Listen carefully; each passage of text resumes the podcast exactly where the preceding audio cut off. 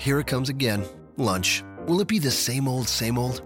Or are you ready to take a vacation from the ordinary with the new Jamaican Jerk Turkey Sub at Firehouse Subs?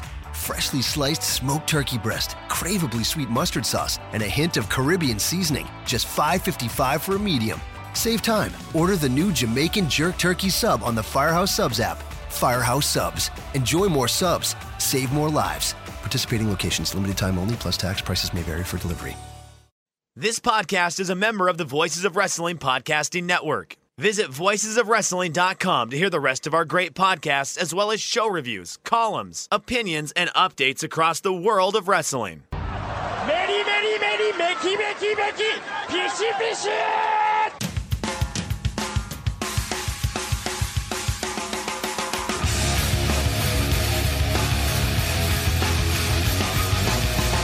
You are listening to the Voices of Wrestling podcast with your hosts, Joe Lanza X out and go listen to some boring podcast where they're, where they're afraid of their own shadow. Okay? Don't listen to Joe Lanza because Joe Lanza's not changing. and Rich Kraetsch. Give me a I name. like him. Who delivers this guy in a big spot? Joe, don't yell at me. I like In, him. in the big spot, who delivers better than this guy? Stop yelling at me. I agree. Welcome once again to the Voice Wrestling Flagship Podcast. I'm Rich Kraetsch alongside, as always, the leader, of the hardcore wrestling intelligentsia, and a good family man, Mr. Joe Lanza. Joe, what's going on? We're going chalk this week. We've got New Japan, WWE, and Impact. Yeah, this is the old school. We're doing uh we're going with the going with the mainstream, but we got some fun topics in, in those as well. But yeah, it, it was a uh, a busy week for those three, and obviously a busy weekend coming up for Impact. So yeah, we're kind of uh yeah, sorry if you're really interested into our freedoms or uh, uh you know you know Oz Academy thoughts. Uh this is not the week, unfortunately. So or any week really for the Oz Academy thoughts, but that's all right. Or freedoms for that matter. Yeah, I was gonna say, I, I I like how I pointed out that Oz Academy we don't talk a lot about, but freedoms. If you come back next week, there's a very good chance you'll get Ah, our yes. hot takes on freedoms. So A 90 minute deep dive on freedoms. That's coming for sure. But uh but yeah, this is just uh, you know, the way the news breaks. This is just uh what they call a chalk week with a you know, the thing about it is like impact realistically isn't really like a bigger promotion than a lot of the promotions that we're not going to talk about. But for but based on like history and reputation and those sorts of things, it's like it it, it almost feels like it, it it it still ends up higher on the pecking order than think of a promotion like during the duration of the, the, the lifespan of this podcast, you know, early 2012 or whatever. There's probably been at least a half a dozen promotions that started off behind Impact slash TNA in the pecking order, and it far surpassed them at this point, right? I mean, if you're talking about something like, look at like WXW, is there any question they're a bigger and more relevant promotion than Impact Wrestling uh no, I think they would definitely be. Yeah, progress for sure. Um or was Rev Pro? Yeah, yeah. Any anything basically that entire region, like basically any other region, you know, you know, other than Japan and and whatnot, has all seen like like Europe when we first started wasn't even a thing. Like you, you didn't even talk about European wrestling. Like it wasn't until three or four, you know, two three years until the show, maybe even later than that, that we really started talking about European wrestling, and everybody really got it. We all talk about the that you know the Zack Sabre Jr. Prince Devitt match as being like the one that everybody remembers from Progress. I forget what chapter it was, thirteen, I think maybe was the one where everybody was like, "Oh, European wrestling, oh, British wrestling, oh, cool," and then like it kind of went on from there. And we have you know touched on it a bit, but for whatever reason, we always kind of will default to Impact just because I don't know, like you're saying, we've done it for so long, so that might be a part of them. and I think all of wrestling media kind of uh, still, you know, looks at it that way. Um, but you know, I'm not necessarily trying to bash Impact here. I just think, like, let me ask you a, a serious question. Like, put thought into this: Is Game Changer Wrestling more relevant than Impact Wrestling on October 11th, 2018? I would say no, but they're not far off. Like, that- it's it's worth a discussion, right? Right. I mean, it's not like yeah, I, like on first blush, I would say no impact because they have quote national TV and on, on pop and and they're running pay per views and they're doing that sort of stuff. No, they're they're not. But yeah, like if you wanted to argue with me, I would probably listen. If you're like, hey, look, I'm making the case for Game Changer being more relevant, I wouldn't disagree with you. And you know, come April, we're gonna see that. I mean, Game Changer is doing they're they're doing some big stuff for WrestleMania weekend. Like they're really they've emerged as like a real player in this entire weekend. And, and in some ways, we'll talk about it, of course, once we get closer to April. They may have passed up one of the old guards of, of, of that entire weekend.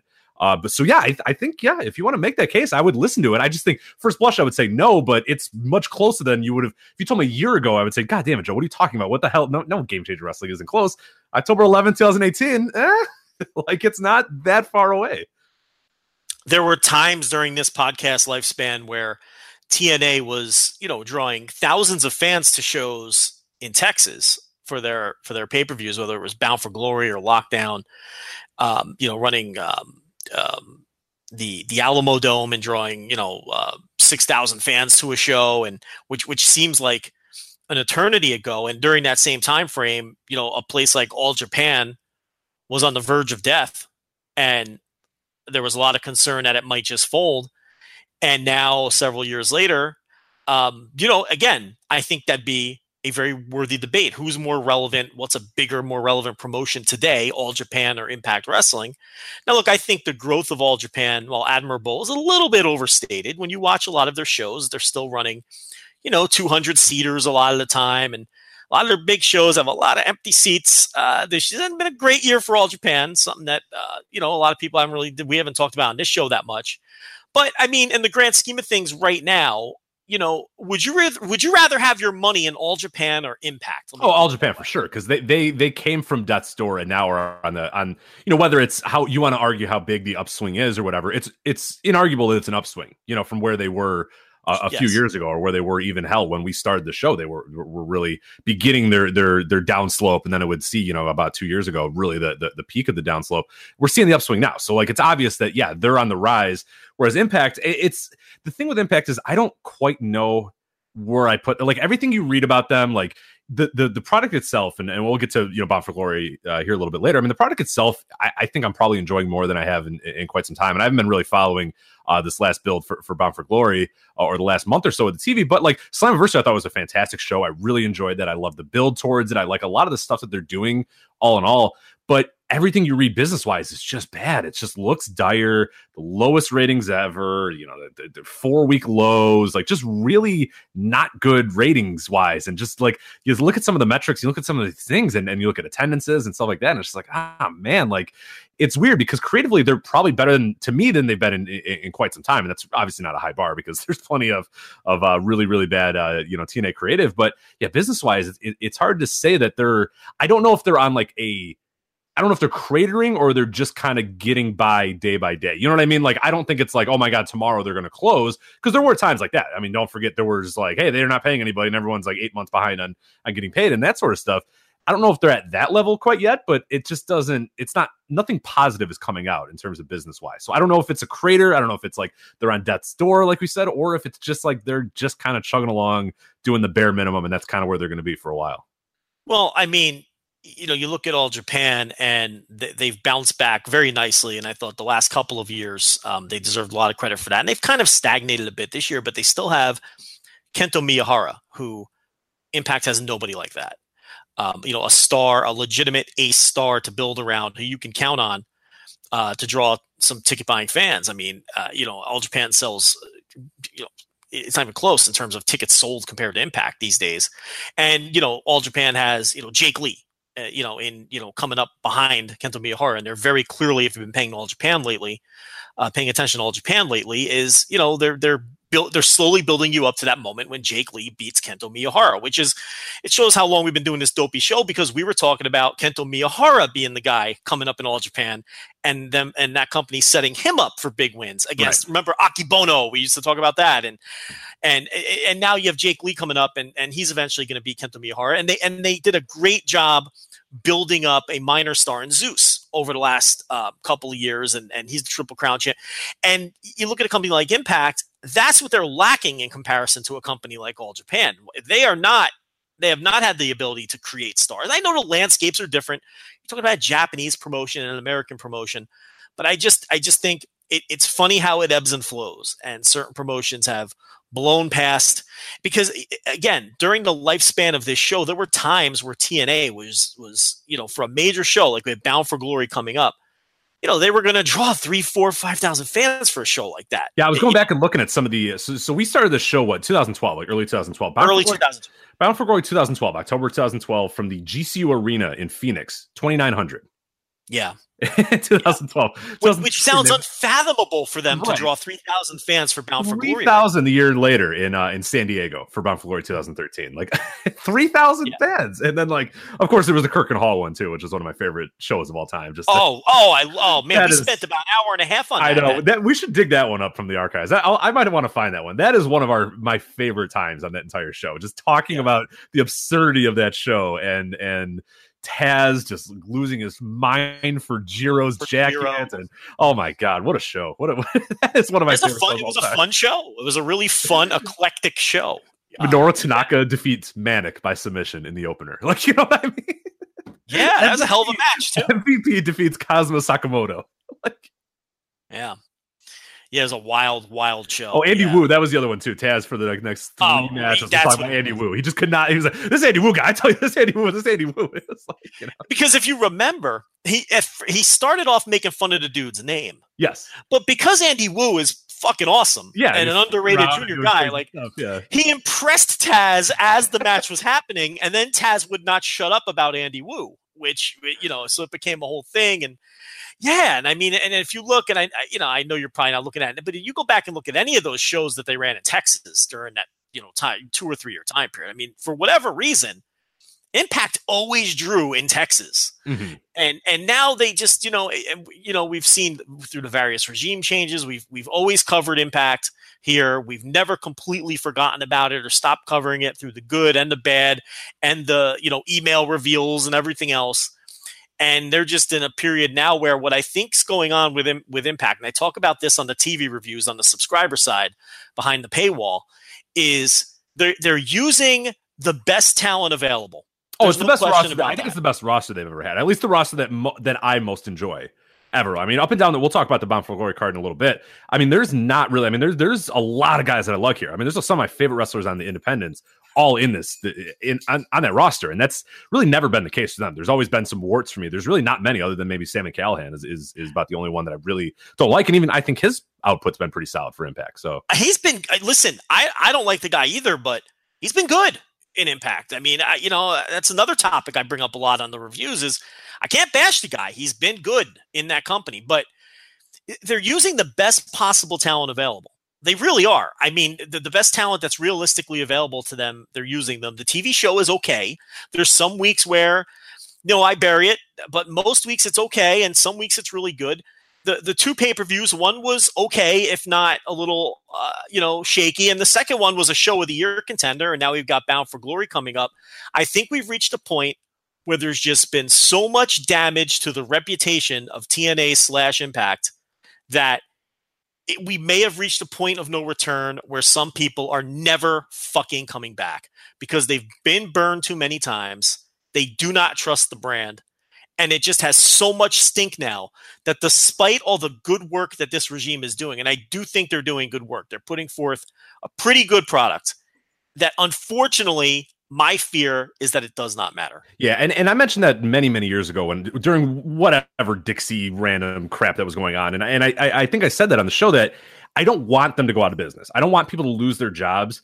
But almost, I, I part of me was like, if this has to happen now, it might be the best time for it because then maybe somebody else can emerge as that second. Maybe someone else can emerge, and, and there was times again, like we were talking about, the Impact is a second to WWE when that, now they're just you know, God, they're they're not even close. And even when they were the second, they were still far away. But it felt like they were just taking up space sometimes, and, and, and I don't mean that in a way that I want people to get fired. I don't want people to have their jobs or whatever.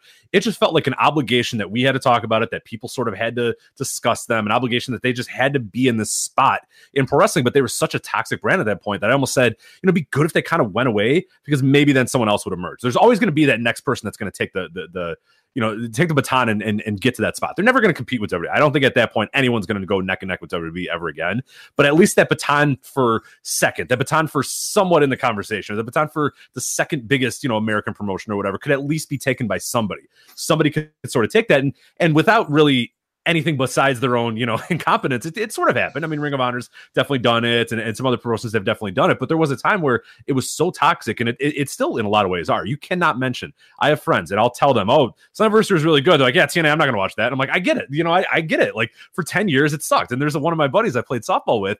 He was a big TNA guy, and and him and his buddy, he would always tell his buddies, "No, I'm telling you, it's good." And they would go, "Oh, you've told us that 15 times." He goes, "No, I promise." And I had to back him up on Slammiversary. I'm like, "No, he's not lying. Slammiversary was very good, but they just won't listen anymore." You know what I mean? They they went and watched Bound for Glory 2010 or whatever, and said, "No, this sucked," or they went and chucked out, you know, an ex, you know, the the the against all odds, you know, whatever the hell show, and it, it, it stunk. Like, so they've tried, but they've been burned. Like every casual fan's been burned at some point. Every hardcore fan's been burned. So like, you, you really, yeah, it's it's it's it's really strange because they are doing good work, but it's just it's not making any headway, and I, I don't know. I don't know the answer. It's it's yeah, and I, and I guess the best way to, to kind of wrap up this introduction to the show and and get into our uh, our, our, lead topic proper, which is going to be uh, New Japan King of Pro Wrestling, is uh, to, to to really hammer home the point I made earlier. Ring of Honor blew right past Impact during the life cycle of our show. Yeah. Um, you know, it, it, it's it's uh, Ring of Honor was not drawing those kinds of crowds that you just mentioned for Impact in those days, and now they are, and they are surpassing that. And then you look at Ring of Honor, and they have uh, more stable ownership from a much bigger uh, and more powerful company. They have, uh, I would assume, although you'd have to add it all up, but I think it is safe to say they have more television viewers in between NESN and all the Sinclair. Oh God! Oh, of course. Yeah, yeah. When when you count up every little like syndicated, yeah, no, absolutely. Yeah, I mean, so they've got uh, far more television reach, more television viewers, more stable ownership, larger, more powerful uh, media conglomerate that owns them. Um, uh, they're drawing a hell of a lot better, uh, and and and they're just they're they're in the mix. More better Impact relationships. They have way more relationships exactly. across the world. When it comes to new, the New Japan relationship, obviously, which is which many would argue is is is the primary reason that they have uh, you know blown past and and taken that number two spot that you're talking about. Um, you know, so in every regard. And, and, the odd thing is, if you really stack up the rosters next to each other, I might take the Impact. Oh, roster. I would. Oh no, in a heartbeat, I would take the Impact roster. I mean, yeah, there, there's some good, there's some highs on the Ring of Honor roster. We don't have to go through it again. We do it almost right. every time we talk about Ring of Honor. I mean, you got ten guys. You know what I mean? Like ten guys, and and legit, there's four or five of them that I enjoy, and there's a lot of other guys that are just kind of space guy. Uh, the Bound for Glory card. I mean, shit. There's there's twelve or thirteen people on there, and I like every single one of them. You know, other than yeah, other than maybe like a Sami Callihan, like I said. But yeah, they're they're no. I would in a heartbeat take the Impact roster. If you made me say you're starting a wrestling company, here's the two rosters you can take. I mean, yeah, maybe I'm, I'm dumb for not taking the Bucks and, and those guys, but shit, if I'm like I want something that's going to produce and and and and and you know I'm going to enjoy watching, I'm going to take the Impact. Oh, yeah, that's what I mean. I mean from like a match quality oh, perspective yeah, yeah, and all those sorts of things. I mean, you know, I'd be a horrible if, business owner if I said, "Ah, give me some Brian Cage and Eddie Edwards." And yeah, no, I'm instead, not doing that. Instead, but... of, instead of Cody in the Bucks, I know, right, right. But, but, I think people understood that's what you meant. I, I don't think anyone. yeah, I'm not a know, moron. Well, I am a moron. That's see, if you gave me the the, the, the pencil, that's what I would do. I'd be like, "Well, that, that's going to be a good show," and they're like, "Yeah, but no one's going to come." And I'm like, "Yeah, whatever. Who cares?" It was kind of got Eddie Edwards had a good match. I don't give a shit. So. But how about this? What if you, what if what if you use Olympic style scoring and say, okay, well, we're eliminate the top star uh, from each company and the worst wrestler from each company. Now what roster? Okay, so now if you're eliminating the Bucks or the Elite and you're eliminating Austin Aries, and now it, it, you're easily taking the Impact oh, roster. Oh yeah, no, no question. Because yeah. we, have talked about this a million times. It's just the Ring of Honor roster right now is is dire, especially if those guys, and we're going to talk a lot about this later. You know, really are serious about uh, walking and and leaving Ring of Honor and New Japan. Ring of you know New Japan will be fine, and we'll get into that later. Uh, Ring of Honor, not so much. No, that'll be dead. a major they're, they're, major problem. That's maybe a little bit much, but I mean they have they've put. for lack of a better term, all the eggs have been in one basket, and it's been in the elite basket for a while. If, if Cody and the Bucks, and I, have said this for a long, long time, is if one day they just say, "Nah, we're done," no, we're gonna move on. They they have nothing. They have Jay Lethal, and I guess the Briscoes, you know what I mean? Like they'll just be begging for New Japan to send talent. Yeah, um, I mean that, that, that, yeah, that relationship. Yeah, or if that, if I've always said, if New Japan just one day said, ah, you know what, nah, we're good, yeah. we're gonna do our own thing. They're, they're, yeah, there's just nothing there to back them up. So yeah, Impact definitely, in that sense, feels more stable, but at the same time, is obviously not any more stable. But no, it, just, it, it just goes to show. I mean, even doing all the right things, it's going backwards and that has to be distressing to the people running it and frustrating. And to me, it's just an indication that um, there may be nothing that can be done short of you know striking a deal with a megastar, which is not realistically ever going to happen. Yeah, and uh, yeah, all right. So, me- uh, how about that hypothetically, real quick? Let just hypothetically, they signed John Cena. Do you think that makes a difference? Um, I don't. You know, I, I really don't. I, I think it maybe makes a subtle difference, but I think the problem is, as we said, that the brand is so toxic that if you said, "Oh, John Cena signed with Impact," people are just going to go, "Oh God, Impact. Oh God, John Cena." Like it's going to reflect poorly on John Cena. You know what I mean? Like less so of being positive to Impact. I feel like it would reflect poorly on Cena. And and yeah, you'd maybe get some people that would come over, but I just don't know if it'd be sustainable on any level. That seems nuts to say. I just think it's such a toxic brand that I don't think that anybody would would would buy into it. You I really think think that. I think you're going to get your your pops or whatever, and it's still going to do pretty well. I, I I would assume, but I don't know. I mean that. I just think it's very. It's a super toxic brand. The Impact TNA is just it. It the name makes people shiver. It's just I don't know. I, I yeah. you think the Impact brand drags Cena down to their level more than Cena drags them up to his? I would think so, but that seems kind of. T- I mean, he is a big time Hollywood star and all that sort of stuff. So I Would, would we? uh, Okay, let's just get real extreme here. Do we agree The Rock could make a difference? The Rock could make a difference. Yes, yes. The Rock says I'm an impact, and you know I'm, I own 25 percent of this, and this is my baby now, and this thing rules. And oh yeah, no, The Rock definitely and, turns he, it and he's on TV at least once a month. right because uh, he's going to get people that have never watched wrestling before that only watched The Rock or knew The Rock from 1998 say, hey, this is my thing. No, The Rock, I think unequivocally will will will would would drive business there for sure. He's the face of the company. He's on TV once a month, and he wrestles three matches a year. Yeah, well, because he's legitimately like one of the biggest stars in the world. Like John Cena is like Right. making inroads in the movie industry and kind of popping things here and there. And people say, "Oh, did you know John Cena was in this movie?" Like that's kind of where he's at right now. The Rock's like a fucking like people that have never watched wrestling in the world know who the fucking Rock is. You know what I mean? People that have Right. no idea that he ever wrestled are are huge fans of the Rock and go out of their way to see his movies. No, he is he's a transcendent star. And it, Do you and- think he? I- I agree. You do you think he generates interest among wrestling fans? So, so we're, we're starting with the biggest star in the world here. I, I, I think if he shows up on Impact a month from now, do you think it does? I don't know. Do, you think they quadruple their viewership that week? uh, I would say I'd say safely, yeah. Okay, so if people we- can find it on Pop or whatever, But- they have Pop, yeah. So then we go down to Cena, who'd probably be the number two guy uh, in, in the extended wrestling universe right now. You don't think Cena makes any kind of I don't. I think it makes maybe a little bit of a difference, but I think long term it probably doesn't work out all that well. Like I don't think it's sustainable. I think people would maybe check it out once or twice, but I, I don't know. Yeah, it's tough to say because Cena is such a big deal. I think asking that question now is tough because Cena seems so departed from the wrestling business that he doesn't seem like he'd move the needle that much. Where maybe like three or four years ago, if you said that, I would say, oh, absolutely. But he just seems so disconnected right now. Maybe I'm not judging him properly. I don't know That the hair. answer. I, I, hair, I don't know. know. We'll talk about that hair in a bit, but ah, geez, the hair, the hair would be He- really, He looks like a Lego man. it's really bad. Um, I, I look. I don't know the answer to my own question. I don't. Yeah. I, I would have to think about.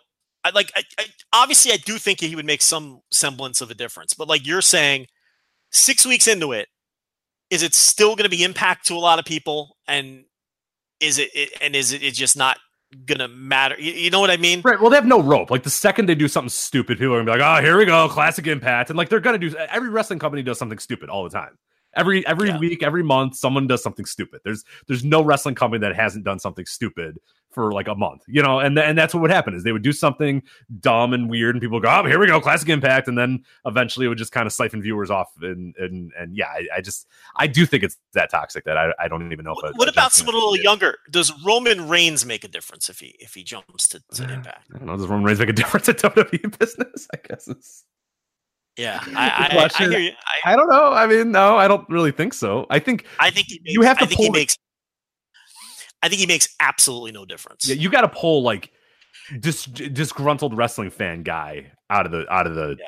or like never watch wrestling person out of the woodwork to get them to really make a difference. I think, and that that I don't know if Roman Reigns does it. I don't know if John Cena does that either. You know, disgruntled wrestling guy. I don't think watches Impact because John Cena's on it. yeah.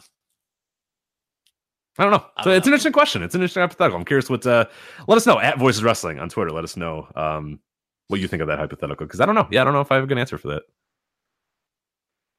All right, you want to get into this King of Pro Wrestling, New Japan? We got some uh, New Japan business to talk about the good, the bad of New Japan business here. Uh, let's start off first with this King of Pro Wrestling. Uh, I'm going to read some numbers for you, Joe. 2015 King of Pro Wrestling, 8,302. That was main evented by Okada and AJ Styles. A very, at the time, if you go back to listen to the show, a much maligned number, that 8,302. I must, I remember us talking about that a lot because the prior year uh, with AJ and, and, and Tanahashi, they did 9,100 in the very same arena for the very same event, King of Pro Wrestling. Then we go to King of Pro Wrestling 2016, again from Sumo Hall, 9671. That's Okada and Marufuji in the main event. Uh, King of Pro Wrestling 2017, we get 9234, 9234 for Okada versus Evil. And now 2018, we talked about this a, uh, a few weeks ago when we were doing our previews for this. Sumo Hall, eventually Kenny Omega, Kota Ibushi, and Cody for the IWGP Heavyweight Championship, our main event here. 9,152, Joe. What do you make of that uh, that number? Because the prior year, 9,234. This year, 9,152. What do you what do you make of those numbers? Well, clearly New Japan is dying. And um, there is no recovery from from drawing 70 less fans than than the year before. Um, I cannot I, I shouldn't say I can't believe it because I know the impetus and I know why it's happening, but I just shake my head and it, it it's like it, it's people so badly want Kenny Omega to be a failure and so badly want Kenny Omega to fail that they're making complete fools of themselves. Um, you know, a week out of the show before they announced the main event, this show was in serious danger of being a major flop. We talked about it on this show. Uh, we basically bashed New Japan for two straight weeks on this show. We we were not um, into the idea of a three way. We were not sure whether the match would draw. The last you heard from us, uh, you know, it, it, it, there were still plenty of floor seats uh, remaining and sumo seats remaining. It looked like it was possible that this show could do like seven thousand fans which would have been considered a major flop. Um, but in the final run up to the show, the final uh, week run up to the show, after they announced the three way, they sold all the fucking tickets. Um, not only are people making fools of themselves, claiming that uh, this match uh, did poor business for that, that this match is running off the Japanese fans. That's what that's how people phrase it. Um, you know, Kenny Omega and the Elite and and these guys are running off the Japanese fans uh, with their story. Well, it's actually the complete opposite. W- once the three way was announced, they sold all the fucking tickets and nearly sold out the building and did the same number as they did last year during the monster Okada run, where he sold out every fucking show uh, for 18 months straight. So it's like, look, I get it. If you don't like Kenny Omega, I don't care. It, you know, it, but you got to be fair. This idea that Kenny Omega and New Japan are running off the Japanese fans, there is no evidence to support that whatsoever. Uh, Kenny Omega just drew over 12,000 fans in Budokan Hall for his singles match with Kota Ibushi. Over 12,000 fans filled the place, standing room only. Kenny Omega sold out his medium-sized building title defense against Tomohiro Ishii. And the three-way, which none of us were excited about, Okay, none of us, not Oh, us we hated either. it. We hated it. We hated it. Uh, the three way, which which seemingly no one was excited about, sold to it. It it it objectively sold tickets because they had like seven thousand or sixty five hundred or whatever it was tickets sold before they announced the match. So you can't tell me that that match ran off fans. You're objectively wrong. It's not even an opinion; it's a fact. The Japanese fans were not turned off by that match. They filled the building after the match was announced. Now, if you want to make the argument, because I'm seeing this now too, because people are trying so hard to discredit Kenny Omega. If you want to make the argument that the New Japan brand is drawing, maybe we could talk about that, but why wasn't it drawing before the match was announced? Why wasn't the building filled before they announced the three way? And the argument has been that Kenny Omega and New Japan are driving away the Japanese fans. If that's the case, why did they all buy tickets in the final week? It's not driving anybody away. There's zero evidence of that. So, can we please stop with that nonsense? I mean, you don't have to like Kenny Omega. I understand why people don't like Kenny Omega. I don't always love Kenny Omega. Yeah, I'm not. I'm not loving this reign either. I mean, we'll, we'll talk about that here in a bit. I'm. I'm not a huge fan of this reign, and he's one of my favorite wrestlers. You know, going right now. But I'm. I'm. I'm pretty down on on a lot of the stuff that's been going on. from a creative is- standpoint and an enjoyment level. But Sure. yeah, it's not from business Where- level. It's not bad. the yeah, there's nothing. Where's the evidence? The evidence actually runs complete opposite. From a business standpoint, in Japan, he's a strong champion. You're hearing that Kenny Omega is a weak champion. He's having a terrible run and he's driving away fans. When the facts tell a complete opposite story. It's almost comical, which is why I'm it's like I'm chuckling as I talk about this because where is the basis for this discussion coming from? And it's funny because the other big narrative is well, they're catering too much to Western fans. They're catering too much to the American audience. The Japanese fans do not want this. And they're going to burn the Japanese fans. And we even discussed this a little last week. There's a danger in that. They're to they're to run off all the Japanese fans because they're ca- when if you turn on your brain for a second and examine the facts and the data, you actually have a stronger argument that Kenny Omega is cooling off in America than you do that he's running off fans in Japan. Because I can point to the CEO show and I can point to the last Long Beach show as shows that did not do as well as expected. He has American shows that have underwhelmed. He doesn't have his Japanese track record as champion is fucking flawless. And in fact, this King of Pro Wrestling number is a massive success. They announced the match, what, seven days before the show, and then sold like 2,000 more tickets to fill the building? Guys, this King of Pro Wrestling number is not a negative to Kenny Omega. It's a massive positive. A massive positive. They didn't have a month to build this match, they had a week. And in a week, everybody ran out and bought tickets. They didn't all stay home because they're running off the Japanese fans. Right, and, and one th- one thing real quick is you can maybe make the argument, and and, and I have seen from th- this from some people as well, is that oh well they were just waiting to see what the event was, but they were going to buy tickets anyway. They were waiting to see what the main event is anyway. But again, like you're just mas- basically making like different layers of well. Uh, this is why, you know what I mean? Like at, at one point, like you just have to eventually just give whether it was that or not, like you just eventually have to give somebody credit. you know what I mean? Like you can't just continue uh, to come up with this like different ideas and concepts of well, they were going to buy anyway, but then when uh, Well, you know, they were here's the waiting for the announcement, and then when the announcement came, they they and then they just then they decided to buy tickets or whatever. But that that's still a credit. Like they didn't not buy tickets, so that still counts. Let- Let's Like, say that's true. Let's, for the sake of argument, let's say that's true. Right. I I I am gonna buy a ticket to this anyway, but let me just make sure to see what they book. Yeah, It still doesn't support the argument that Kenny Omega and the current New Japan booking is running off Japanese fans because they wouldn't have bought the tickets. People who are being run off don't spend money. I mean, it, it doesn't. The, the, the- there's no basis for this theory. There's no evidence or facts. And Rich, wh- what did we talk about all last week? If people didn't listen last week, go run the tape. We were very iffy on whether this would draw. So this isn't us doing. You don't hear us saying we're doing a victory lap. I didn't predict this. Rich, did we no. predict no, this? no, no. We thought it was gonna be a disaster. We were ready to come out of the Well, show. well, we were very much up in the air on it. Yeah, Yeah. we we were, and and and and I had no idea how it was going to play out. But here's how it did play out. The match ended up drawing. The show ended up drawing. I have to come out here this week and tell you the facts. Okay, I, I can't come out here and tell you just because I didn't care for the three way. I'm not going to come out here, uh, you know, uh, with some emotion based nonsense and try to spin it to where it was a failure because it wasn't. It's a massive success for Kenny Omega, and and and and like we said last week, there's no question Kenny Omega is showing some diva tendencies as champion. This guy has Shawn Michaels written all over him. Um, you know, he he's he's got you know he's got his nose in the booking. He wants all kinds of creative control. He's very protective of the Kota Ibushi storyline, all of those sorts of things. But it's like we said last week: if the match ultimately drew money, you got to lay off of him for now. And the match drew. The match filled the building.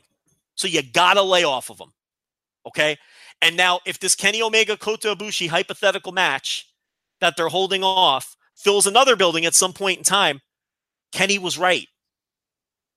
I, you know, there's there's no other. You cannot spin this. And as I said, if you want to pick on Kenny Omega, you're looking in the wrong place. And as some of our listeners may have seen, I got into this with Kenny Omega very publicly, you know, as of this recording about uh, 12, 13 hours ago. Uh, because, you know, he saw my comments that if you want to get on Omega, it, you know, it, it's America where he might be losing some steam, you know, based on the CEO show and the Long Beach show. Uh, and Dave Meltzer was involved in the conversation too. And, and, you know, Dave defended the Long Beach show because, you know, that main event wasn't announced until a week out. And Rich, we already dissected that. Uh, it was too late for people to travel to that show.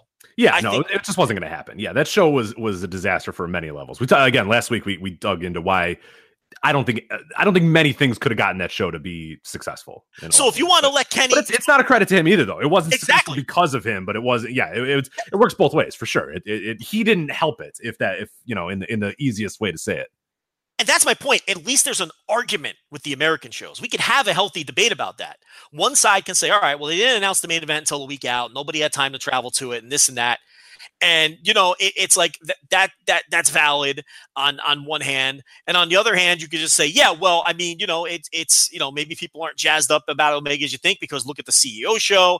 Uh, that had a, a bunch of empty seats, and you know, I think what annoyed Omega, and it was a it was a and believe me, it was a polite exchange. I mean, he didn't come at us in an aggressive manner. He ended up by saying thank you for your feedback. So you know it wasn't like uh yeah. And, was, and here's yeah. what was interesting about it, though. He asked me why I called the CEO show a complete flop. That was my verbiage. Um, Dave Meltzer and Kenny Omega took exception to calling it a complete flop. Uh, Kenny Omega's defense was other promotions draw between 50 and 200 fans in the same area. You know what? That's that's a lump of shit. I don't give a shit. Who cares? Here's the thing. I don't care what FIP draws in Ybor City, and I don't care what uh, you know Dory Funk's shows draw in Ocala, Florida, or any other, or what I believe in wrestling draws in fucking Podunk, Florida.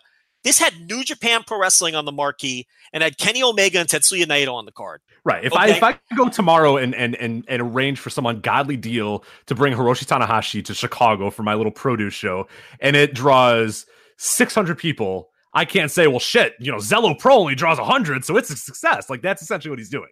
Is you know, No, yeah, I have I'm Tanahashi, and like my budget is gigantic, and uh, you know, it's New Japan presents you know Rich's produce show in his backyard or whatever, and yeah, I get you know six hundred people to come, but that's not a success because I lost my ass on it. And it wasn't, you know, it should have done way better than that. So yeah, no, it, Now, it- now, and that's the thing. I, Kenny Omega comparing himself to the local indies is, is a nonsensical retort. right, yeah, don't do that. and, and I, I don't accept that. But now, to be fair to the other side, I have no idea whether that show lost money or not. I have no clue. If if if that show made money, okay, then calling it a complete flop is is too strong a verbiage. But but the show certainly wasn't a success. And here's what's interesting: Kenny Omega did not attempt to defend the Long Beach show. Did you notice that? No, he didn't. He did not attempt to defend the Long Beach show. Um, Dave Meltzer did. Dave Meltzer defended it on the basis of the main event wasn't announced till a week out. We've already discussed that and dissected it. I have my own feelings on that. And, you know, that may or may not be valid. But here's my point. My point is based on those two shows, no matter where you stand on whether they're flops, complete flops, whether my verbiage was too strong, whether the Dave Meltzer, Kenny Omega counterpoints hold up. And oddly and bizarrely, this was a Twitter conversation that was actually just a legitimate debate that was pleasant, or no one got mad at each other, which is so rare. Um, even the people who were jumping in, Yeah, I was I was because when I woke up and I saw that like oh god, I saw the first thing that I saw was Kenny Omega replied to us, and I went ah shit. So like I got my cup of coffee and I was like here we go, this will be fun. But it was actually pleasant. Like there was people that were disagreeing, but it wasn't. You guys are fucking idiots. Yeah, you guys are fucking idiots, and I hate you, and go to hell. And oh, imagine thinking you guys are good, or oh, voices of wrestling were like voices of idiot. You know, like the same bullshit. Like Bad Take Jake would, would drop that stuff on us, but you know what I mean. Like Right. this this was like people actually giving points about it, or how how do you know, or asking questions to us. So yeah, it was it was actually shockingly pleasant for for a lot of people that I didn't think were going to be that way. So that's good. right? So, Good on them. but, but So- my over my overriding point here is, if you want to go after Omega, you at least have targets with what's going on in America.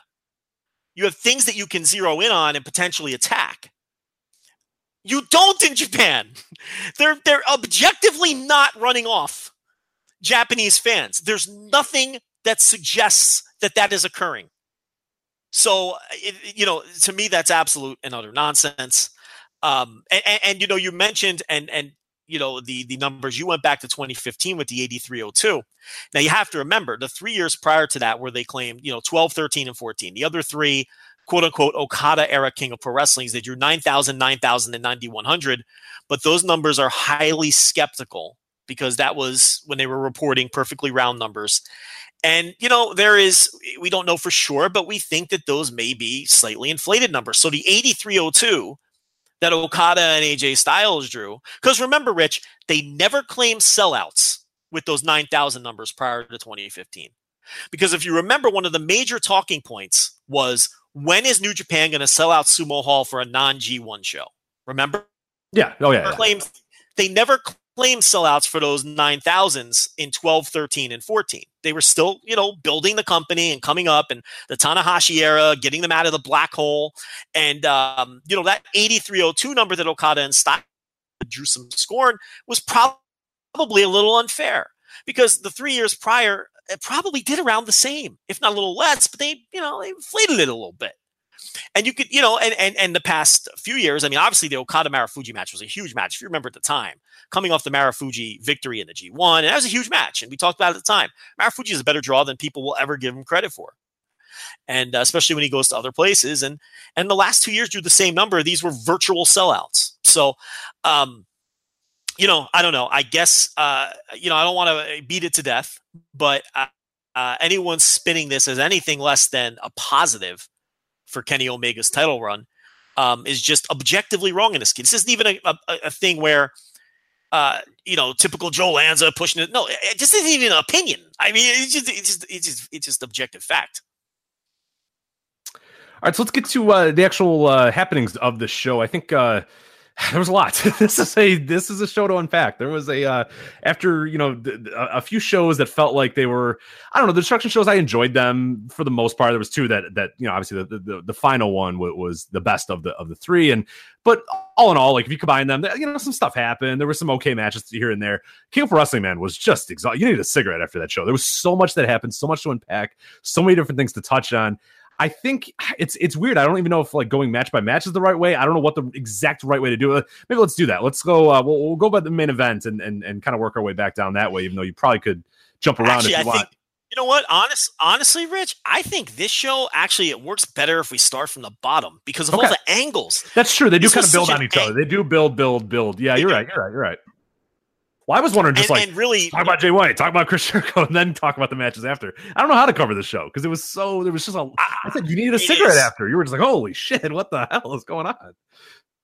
the thing about King of Pro Wrestling is it, it's funny. Like the Long Beach show blew it away in terms of wrestling and action and those sorts of things. And we all thought there was going to be a ton of angles in Long Beach. They did all the angles on King of Pro Wrestling. This was a, to me, a home run show in terms of angles. I, I liked all of the angles and I thought they were all effective. And I thought that uh, there was a lot of newsworthy angles on the show. From that perspective, if you like shit happening on your pro wrestling shows outside of just the matches, this was the show for you. Bell to bell, I don't think it was as strong as Long Beach, but I did think that there were two or three matches that were that were what I would call very good matches. There was nothing here that I'd call an excellent match, but there were two or three uh, very good matches. Okay, so we'll do that. We'll start at the beginning and we'll kind of work our way up. Uh, we'll start with the uh, the opener was the uh, junior heavyweight tag team title match. Uh, Suzuki Gun, uh, Desperado, and Kanemaru defeating Jushin Thunder Liger and Tiger Mask here. Joe, I was really pumped because we had that. Uh, what was it? Uh, what, which show did they have their prior one? I'm, I'm blanking on the three now. It was on one of the. Uh, it was on during the Destruction tour. Yeah, I think it was Hiroshima. I don't think it was Beppu. I think it was Hiroshima, but I, I might be wrong. One of the destruction matches. Who cares? Yeah. One of the one of the nights of destruction. It rocked. It was awesome. It was sweet. It was like fuck yeah. Here we go. Ah, this match not so much. I didn't like this one much at all. I'm with you. This didn't work for me. There was way too much Suzuki Gun shenanigans in this one. Why? Oh, what was good about the first one is there was no shenanigans. There was nothing. It was just yeah, and I mean, I guess, the. I, and I guess the story is, you know, Suzuki Gun can't beat these guys fair and square. But my problem with that is why not?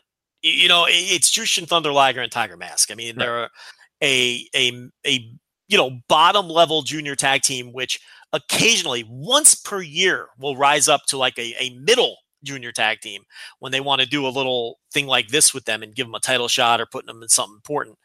Um, I don't see why Suzuki Gun had to uh, go to these extremes to beat a team like yeah, this. it's stupid. Desperado's 20 years younger than Jushin Thunder Liger. You know what I mean? Like he could just beat him. It's just he's a better younger wrestler. He could just beat him. Yeah, I I hated that. Just I, and this one like hurt me more because I knew that they were capable of so much more, and I knew they were capable of it. But yeah, they were just trying to kind of play up the story of Suzuki Gun. But too much bullshit, too much interference, too many whiskey bottles, too much spitting, ref bombs. I just yeah, this one stunk. Unfortunately. Yeah, yeah. I I didn't know. Yeah, the destruction match was much better. Suzuki Gun. I think retained. it was actually Kobe because I think I did the review for that. I think it was destruction in Kobe. Now that I mentioned it, but there you anyway. go. So, uh, so Suzuki Gun, this guarantees that they enter the Super Junior Tag League, which we'll talk about a little bit as we move it along as champions, and we'll see. Uh, we'll see these teams. They'll they'll have a third match within a month. So, and it puts uh, it puts uh, the Suzuki Gun team in, in rare air too. I mean, they're going to start passing like a lot of like all time long, you know, junior heavyweight reigns just by virtue of not defending them and and and you know between the tournament and all that sort of stuff. And hell, if they go to Wrestle Kingdom, it's going to be a long. It's going to be like one of the longest reigns ever. It might actually be. Days, yeah, yeah, yeah. It might be actually the longest reign ever if, if they go to Wrestle Kingdom. I forgot exactly the numbers on that, but even the defenses are, just adding up by the yeah. standards of this title. This is yeah, I mean, this title is getting one defense at most for almost every team. Sometimes like, zero, yeah, for like five years. Yeah, so it's like a, a, remarkable thing. We talked about it last week. We did the comps last week. Uh, move on here. We had Great Bash Heel, Togi Makabe, and Honma, of course, uh, defeating the team of Juice Robinson and Toa Henare not a whole lot that I loved about this match. The one thing I did notice, Toa did the uh, spear on Togi Makabe, which I think was the biggest bump I've seen Togi Makabe take in maybe seven years, you know, six or seven years. I was stunned when Toa just fucking speared the hell out of this guy. I was like, man, you don't see Togi take those bumps very often, but not, uh, not matches like this. No, I mean, yeah, I mean, maybe he'll do it. He'll bust it out once in a while for a G1 when he was in it, but then they took him out of the G1 because he was so like not mobile and, and and available to do stuff. So uh yeah, I mean, this was remarkable. Yeah, title match or this, yeah, he never, he usually does nothing. Yeah, it was the second match uh, from the top, but he took like a huge bump from Henare. So uh, good on Togi Makabe. We well, we laugh about Togi Makabe too. I mean, that if that man's in a six man, that guy is getting paid the same amount as everybody else, but he ain't doing shit. He is sitting out there. He'll tag in, he'll hit you with a, a knee drop, he'll punch you in the head, he'll lift his fingers up, and then he'll tag out, and then you won't even know he's there. like he just disappears. So yeah, I was surprised by his effort there, but uh, otherwise, not a whole lot that stood out for me in this match the one thing that I noticed in this match was I'm seeing what others are talking about with Honma. He looked like shit. And maybe because this was a straight tag match, and maybe because I was expecting more, and maybe because whenever they have a straight tag match with established teams, because they don't do it very often, you almost expect there's something to come off of it. So I pay more attention. And uh, maybe in the six mans and eight mans, I didn't really notice, but Honma really looked bad in this match to the point where I don't think they can put him in a match that matters right now. So I remember the last time we talked about this, we kind of undersold that. Remember? Um, but this time around, I, I did notice that Honma really he he looked like a guy you know 15 years older than he is. Mm-hmm. Yeah, he looked slow here, and and I don't I, I you're right. I, I don't know if I didn't re- notice it before, or maybe he felt particularly slow here, but I noticed it here for for whatever reason. Whether it be like you said, he wasn't covered up by being in a six man, or maybe I was paying more attention to it, or so. I, he looked slow. They look slow. I mean, he looked as slow as Togi Makabe, which is you know what I mean. You don't want to do that if you're Tomoaki Honma. You should well, be. I mean, so. Togi Makabe. I mean, he looked like a fucking. He looked like LeBron James. Yeah, I don't know what the hell Togi Makabe got into. Like this.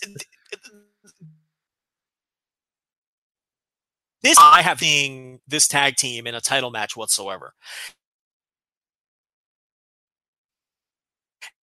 And coming here or something and seeing Tomoaki Honma in anything uh, other than a prelim match until you know the neck injury and then just years of you know death matches and all these other you know crazy bumps that he's taken. Maybe it's finally just the end of the road for him, which mm-hmm. you know. Um, yeah, I was hoping for maybe one more G1 run where you know he loses every match and, and with the hot crowds and everything. But the way he looks, I, I don't, I wouldn't, I, I don't think it's advisable to put him in. All right, we'll move on now. The Bullet Club OGs, who would uh, play quite a role later in the show, they uh, won their eight man tag match. It was uh, Bad Luck Fale, Tama Tonga, Tanga Loa, and Taiji Ishimori coming back, uh, defeating the, another Bullet Club team, the Young Bucks, Hangman Page, and Chase Owens. What do you think of OG versus Bullet Club Elite? Pretty much what I thought it was going to be. He, with Chase Owens taking the pin. And Chase Owens, I mean, in that final, you know, uh, uh during the closing stretch there, I mean, you know, he looked great. He always does but um, look, I'm not, not as down on this feud. I, you know, it I wait with bated breath for the next step in the Bullet Club OG Bullet Club Elite feud. But I'm not put off by it, and it's it's interesting enough for when I'm watching the shows, even if I don't think about it ever when I'm not watching the shows. So you know, it was fine. Yeah, I thought it was okay. I just I'm not all that into the story all that much. I thought it was going to be a little bit more interesting than it was, but there was some stuff that stood out to me. I think, like you said, Chase Owens and his little run at the end of the match was fun. Uh, Taiji Ishimori did some fun stuff throughout it as well. But uh, yeah, I mean, it, all in all, like it wasn't something that like, oh my god, you got to go watch this. No, no it, like yeah, it was it was fine. There was some good stuff there. I like, of course, the the, the selling of um, uh, Matt's doing the back selling, correct? Right? I, I don't. I'm, yeah, Matt. Yeah, it's Matt. I feel so bad I'm mixing them up. Or I just didn't want to get the wrong one. So Matt's doing the back selling, and that was awesome too. Like seeing them, like you know, Bad Luck Fale stepping on and all this sort of stuff. I mean, the, the, entire match was sort of centered around that, which I thought was pretty good. And and Owens' little thing was fun too. But yeah, it's not a match that you need to really go out of your way to check out. But you'll, you know. you'll never forget. Again, I'm going to give you how I remember which is which. Okay. Okay. You'll. This will fix this problem for you forever. Matt and Nick Jackson, Matt and Jeff Hardy. The Matts have the dark hair. Okay, I think you told me that before, but that works. Okay, you're sorted out. That's yeah, got it, got it. Okay, that's that's easy. That helps. Yeah. So thank you. I will forget again. I do have some issue though. I always have a, a trouble with that. I uh, I have a Chris issue too. We'll talk about. It. Even though they look differently, I'm just always worried I'm going to say the wrong ones. So um, that's. Do always- you remember when the Usos were wearing face paint and oh, people were like, "Oh, one of them has it on the left and one of them has the right." Fuck off! I never noticed that. I was never. That enough. was the least helpful advice of all time. Because I didn't remember which one was on the left. They're like, well, Jay is on the left. I'm like, well, I, but I'm gonna forget that Jay is on the left in ten seconds of seeing it. So I don't care that Jay has it on the left. It doesn't help me. I need a new, I need some sort of mnemonic to help me with that. This Matt Matt thing right. will help. Right. Jay is on the like left said, doesn't help at all. Like that doesn't do anything for me. I don't remember who had the left because I was like, all right, I'll try that. But then like, well, who had the left face paint? I don't remember. right. I remember that they had face paint on different sides, but Jimmy or Jay, I didn't know who had the left. There was nothing to make me remember that one of them had the left or not. So yeah, that was. And I could never keep the Briscoe straight until they both until they both had individual until uh like uh until Mark Briscoe became like uh you know the toothless kung fu guy and Jay became the main eventer until that happened, I couldn't tell them apart. Oh yeah, there, there was seven years where people would lie. I mean, people are lying if they could tell that the, the, like the 2004 to 2007 Briscoes. Oh shit, you can even go longer than that. Probably the 2010 Brit. There's no way you're lying if you think you could they tell. They both had shaved heads. Right. They both wore the same gear. At one They're point, Mark lost more teeth, and that was the only way to tell. Like by like yeah. maybe maybe it was like 2009 where Mark like lost a bunch of his teeth, and that was the only way to tell. But if they weren't smiling, you had no fucking clue.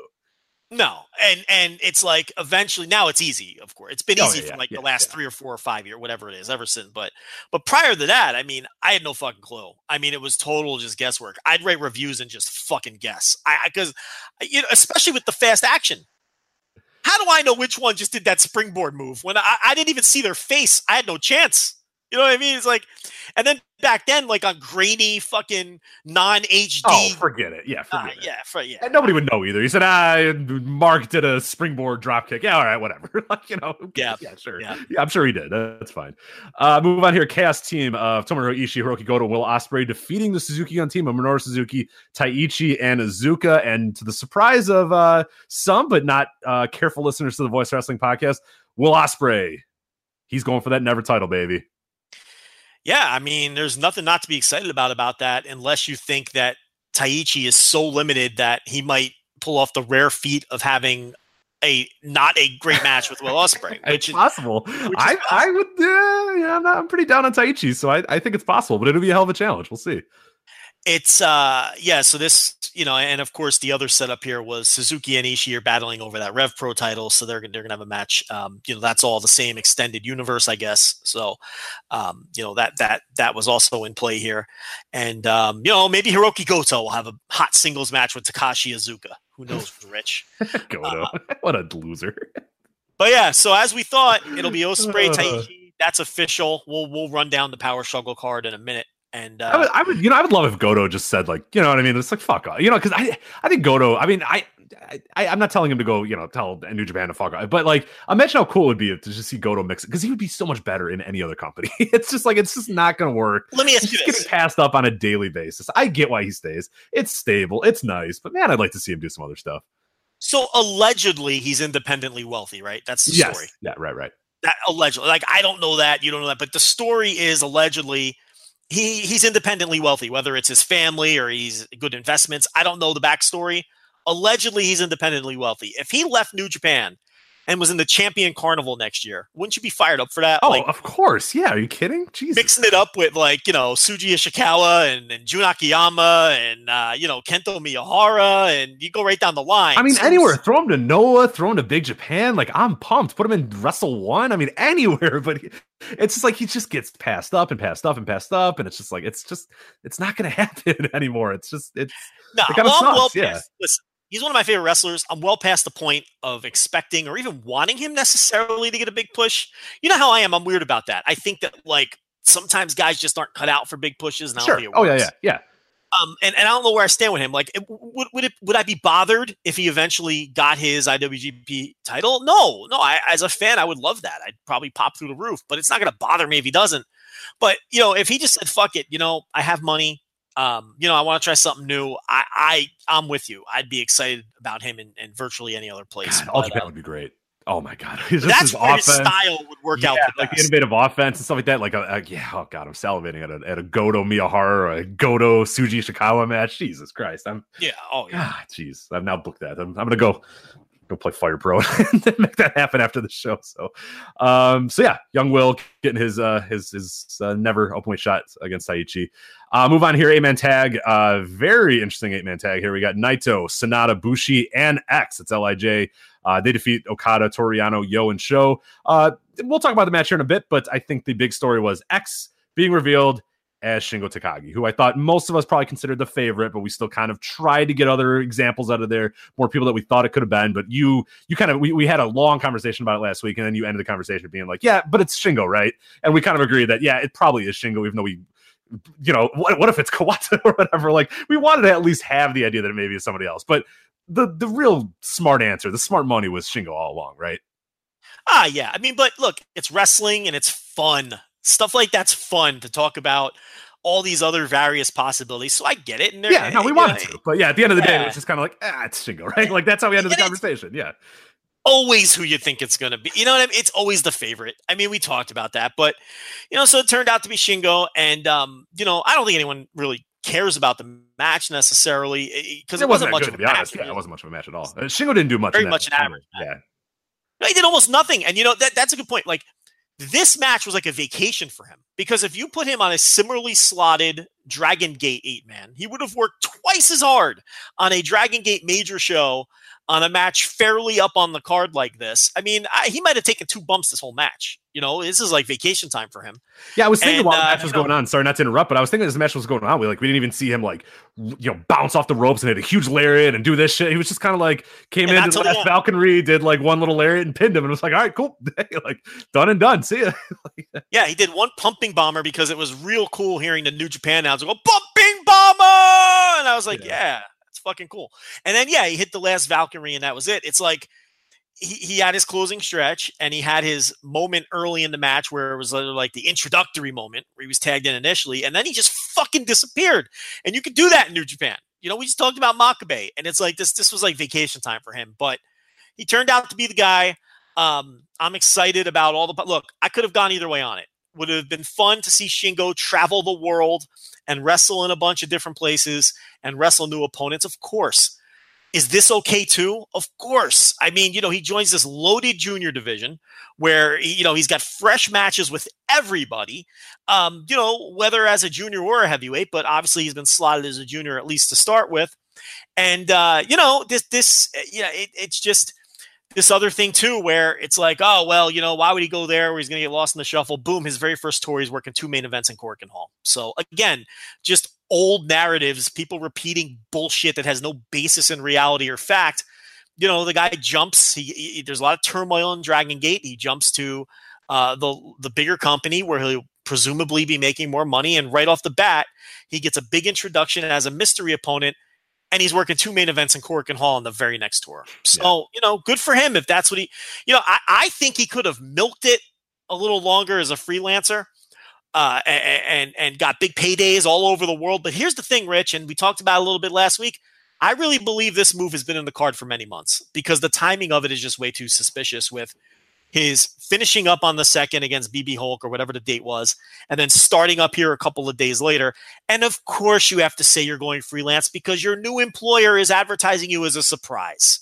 So, eh, you know, it's not like he uh, eh, you know, decided to jump to New Japan eh, within those four days. I think this was probably in the cards for months, you know, and and and this might be wacky and a little bit out there, but my other theory is I don't think he's long for Lij. I think that this deal may have been cut. He may have given notice to Dragon Gate so long ago that it was before Hiromu's injury. And if Hiromu's healthy, where does Shingo fit in with this group? And I think that maybe they knew he was coming in and Hiromu got hurt and they figured, well, this is a good stopgap. We need another junior in this group anyway. And uh, we can bring in Shingo. We can introduce him as part of LIJ.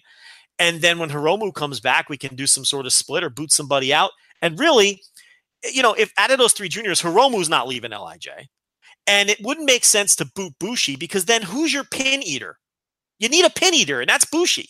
Every one of these units needs a pin eater. Shingo's not a pin eater uh, Hiromu is not a pin eater, and none of the heavyweights are going to be pin eaters in multi man tags. You got to think about things like that. You know, when these guys go out on tour and they're six, eight, and ten man tags, you need Bushi there to eat the pins. So I, I don't know. I you know I I, I kind of think I'm a little suspicious of this alignment. Um, you know, aesthetically, he looked a little weird, just wearing long pants. Yeah, no, um, yeah, the long pants was nuts, and and like you said too, like just fitting in with LIJ is kind of tricky too because like, and you always use the high school analogy with Shingo, which I love, but like in that analogy, you know, Shingo's the guy who, or, or I'll start out with the the rest of the LIJ guys are like the guys that sneak out of the side door to go smoke instead of going to class. You know what I mean? Like they're they're out there doing whatever. You're like not really quite sure how they ever like pass classes or whatnot. Shingo goes to class only because he wants to push nerds into lockers on his way to class. Like yes. he goes, he fucks around while he's there. He hits on girls. He's he's a total asshole when he's in the class, and you kind of wish he would just ditch and not come, but he still comes because he's an asshole and he wants to on his way there shove people in there and have everybody look and talk about him or whatever. Well, LIJ doesn't want it. They don't want you to see like they're they, you're not. They never come to class. They're always smoking.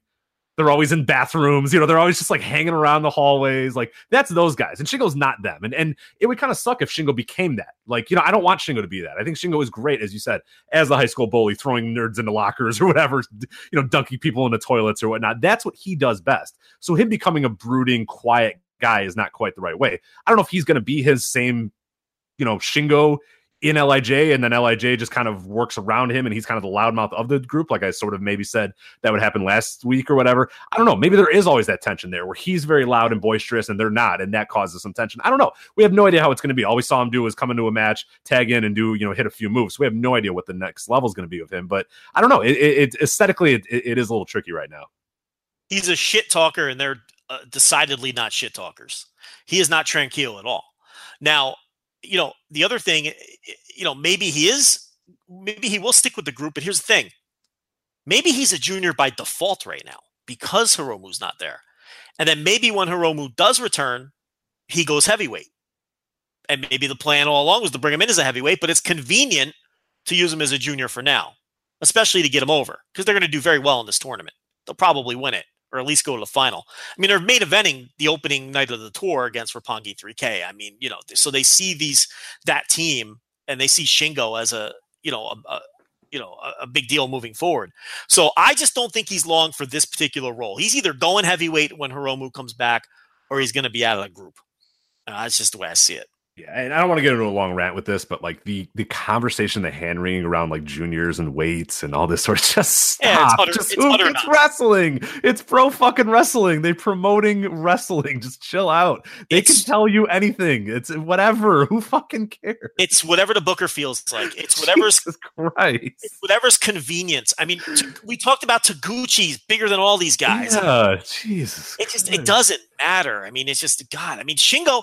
The thing about Shingo is he's small enough to work junior. He was the same size as Sho and Yoh. He was the that, oh, same oh, that, general God size. Damn it, I, I, was just about to say, he, other than like a little bit of girth, he was exactly the same as Sho. He was the same yeah. height as Sho and Sho was a little bit more cut. She has a little bit more girth, but I would not be surprised if weight wise they're about the same. It's like, you know, I saw him stand up there. I was like, there you go. He's the same fucking size as Sho. Can we and stop? Yano is twice the size of the man. Yano was a monster. Yano was twice his size, and Okada looked like he was a foot taller. I mean, it was, you know, but here's the thing. So size wise, he can easily be a junior, but credibility wise, he works like a heavyweight. Anyone who watched the All Japan Carnival He can credibly work as a heavyweight, or he has the visual aspect where he can work as a junior. So you can do whatever you want with Shingo. You know what I mean? Now, look, there's some juniors who, you know, you'd have trouble passing them off as heavyweights. He is not one of them. He could do either. He's a swing Right. man. Yeah, go either way with him. it's also They had Chase Owens. They had Chase Owens working as a junior for his Yeah. first uh, year and a half. And no offense mean, to come on. But yeah, I mean, you know, there's a. Yeah, I mean, he's a pudgy guy. I mean, Yeah, you know, I'll okay. tell you. All right, you said it, so there you go. That was Joe Lanza that called you fudgy there, Chase. But uh, Yeah, but Yeah. I mean, come on. It's like Rich Yeah. says. It's whatever the Booker. Why did- people? God, they just it's also 2018. Like it doesn't matter anymore. People are like, ah, well, uh, it's like, yeah, they, they used to be a little bit more hyper intensive about it, but you know, not really. you as know? long as it's not crazy. You know, as long as it's not crazy. Like you know, you know what I mean. Like like I said, you can't take. I can't really think of it. Like you Like can't put. You can't make. Bushi, Bushi, can't go yes, from or- like the yeah the, intercontinental title like that'd be a he would not be a credible heavyweight. Dragon Kid is not going to come to New Japan to be a heavyweight, but Shingo could easily work heavyweight or junior. It's not a big deal, guys. It's it's really not a big deal. Right. Oh god. Um, all right, so now we have uh, another eventful match. This was the beginning of the oh my god, tons of shit is happening uh, angle parts of the show. Uh, Evil versus Zack Sabre Jr. ended in no contest because Evil never fully got in the ring because he was attacked by the returning Chris Jericho. Uh, Joe, what were your re- uh, reactions and thoughts for Chris Jericho returning? And we'll talk about that in a bit. Uh, getting his match a power struggle against Evil for the Intercontinental title. But Chris Jericho comes out as one of the druids, one of Evil's druids, attacks Evil. Uh, Zack Sabre Jr. doesn't get a match, but at least we still got Taka telling him to get over here. So that was that was cool, or come over here, whatever the fuck it is. Yeah, Yeah, yeah, um, yeah. I thought it was a, a a a hot angle that got over very well, and um, I think I still think Jericho's a difference maker. I think the show will do very well with Jericho on top, and I think Jericho will still add a lot to Wrestle Kingdom. I am not someone who has any problem with Jericho's presence or even their usage of Jericho. I I I, I think I said this on our message board, and everyone should sign up and use our message board. Uh, I can plug that quickly here. voicewrestling.com slash forums, of course. That's right. Um, I think I said on our message board, um, you know, in our, our thread discussing our show last week that um, provided that Chris Jericho worked with Evil at some point before Wrestle Kingdom, I was not one of these people who had a problem with his usage or the fact that he only pops up on major shows or for major. I, I don't have a problem with it because I think he makes enough of a difference to justify it. Um, because he's a major star, and everything he's done in New Japan has been a home run. So he's going to work with Eagle with Evil at Power Struggle, and then presumably he's going to work with Naito at Wrestle Kingdom. And I really don't have any problem with with the layout of this and and the path that they've chosen and and and, the, and, and this angle and, and the way that they're going about doing this. Um, there's a lot of people saying that Evil could potentially win that match, and I hadn't really thought about that. I suppose he could. I mean, I'd still I still think Jericho's going to win and Naito's going to uh, beat him for that title at Wrestle Kingdom but um, it's not out of the realm of possible because Jericho losing doesn't mean anything. He's well past the point where losses are going to hurt him. Um, you know, I, I, but you know, to me though, it's better if he goes into the Naito match after beating his boy. I think it makes more sense to beat the underling and defeat him, and that adds more heat to the Naito match, in my opinion. But Oh yeah, work your way Yeah. up. I mean, that's that's classic pro wrestling. I mean, that's pro wrestling 101 is yeah, work your way up Yeah. to the guy. Yeah. But but yeah, in terms of the angle and all, I got a little off the beaten path, but I thought it was a hot angle. I thought everything Jericho does in this company so far has has been gold. And um, yeah, I, I I thought I thought it was uh, it, I wasn't expecting it. I, I wasn't expecting not to get the match. I thought maybe Jericho would show up, but more maybe on the screen or something like that. So it was creative and well done. I think the one thing that I'm I'm a little, you know, as far as the angle, I like the angle. I liked everything about that. It kind of stinks to not get Evil versus Sabre Jr., which I was looking forward to, but it'll come at some time. These guys aren't going anywhere, so uh, they'll be around for a while. But uh, the one thing with the Jericho is I just think the IC title being so distant for the year kind of hurts for me a little bit. I, I like I like that title being in the mix. I like Yeah. shows being headlined by that title. I think it adds a little bit of, of, of you know, there's that secondary title people can go for. There's that one B, like we always said. I think him kind of winning the title and going away I, I don't love it. Like I know why they did it, and I understand the reasoning why, and it's probably going to pay off more in the end. But I think I, I think it's healthier when that that intercontinental title is around, and I'm sure you know he's not going to have it for another year, or whatever. Like when he drops it again, like it'll be a, it'll be a welcome addition when it comes back and, and, and gets used. That's my lone criticism. I get why you do it with Jericho, and we said that many many times. If Jericho's going to come and work for you, you're of course going to do whatever you can to get him to, to come because that's a huge boon to the Western audiences. Those people are always going to be attracted to anything Chris Jericho does. So I get it. I 100% get it. But it feels like shows have been a little empty without that title, and that that's my lone criticism, I guess, a little bit of, of, of Jericho's use. Yeah, I mean, you use Jericho until you feel like it's cooling off, and I don't feel like it's cooling off at all. I don't get that sense yet at all. And you know, if Power Struggle does a bad number, then you can say, all right, well, Jericho's got to lose tonight, though, and get the fuck out of here because you know now it's it, it's run its course. Right, right, right. But I don't get that sense. Now, I, I you know, I, I, look, I get your side of it, and that was sort of the side of the debate on our forum as well, and I understand that. It's just from my perspective. Well, he is defending on this show, and I know you're getting less defenses than usual. You know, you're only going to get the one, uh, well, two total when he loses it. Um, you're presuming you know that he wins this one, and and the other thing is the way I look at it is, did the company was it a negative in any way, shape, or form that the title wasn't around? Like, I don't see any business negative to the absence of the. T- I don't think the absence of the title hurt anything because it was during G1 was a big chunk of that, and, and I, you know what I mean. So it's um, I, I don't know. I I and I don't see a show where it's his presence or that title's presence would have dramatically changed something or or they, they sell out every show.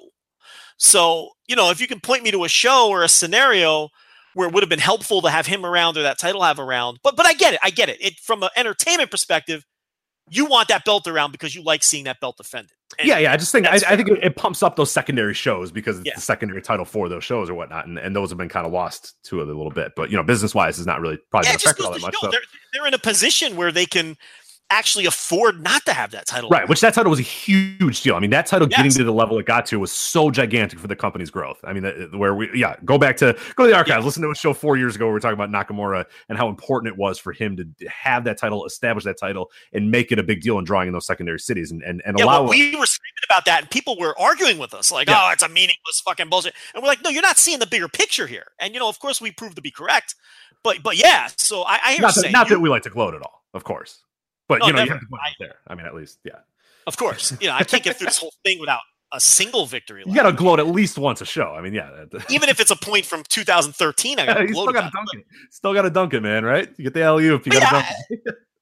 That, absolutely, but but I hear you. You just from look, man, juice up the cards, put the fucking title back on the yeah, card. that's that's all. But I mean, it's it's it's it's working, and I'm still into it, and I still you know I'm still going to be interested in, in whatever. You're going to get one next month, you know. Yeah. So you get there's your defense right there.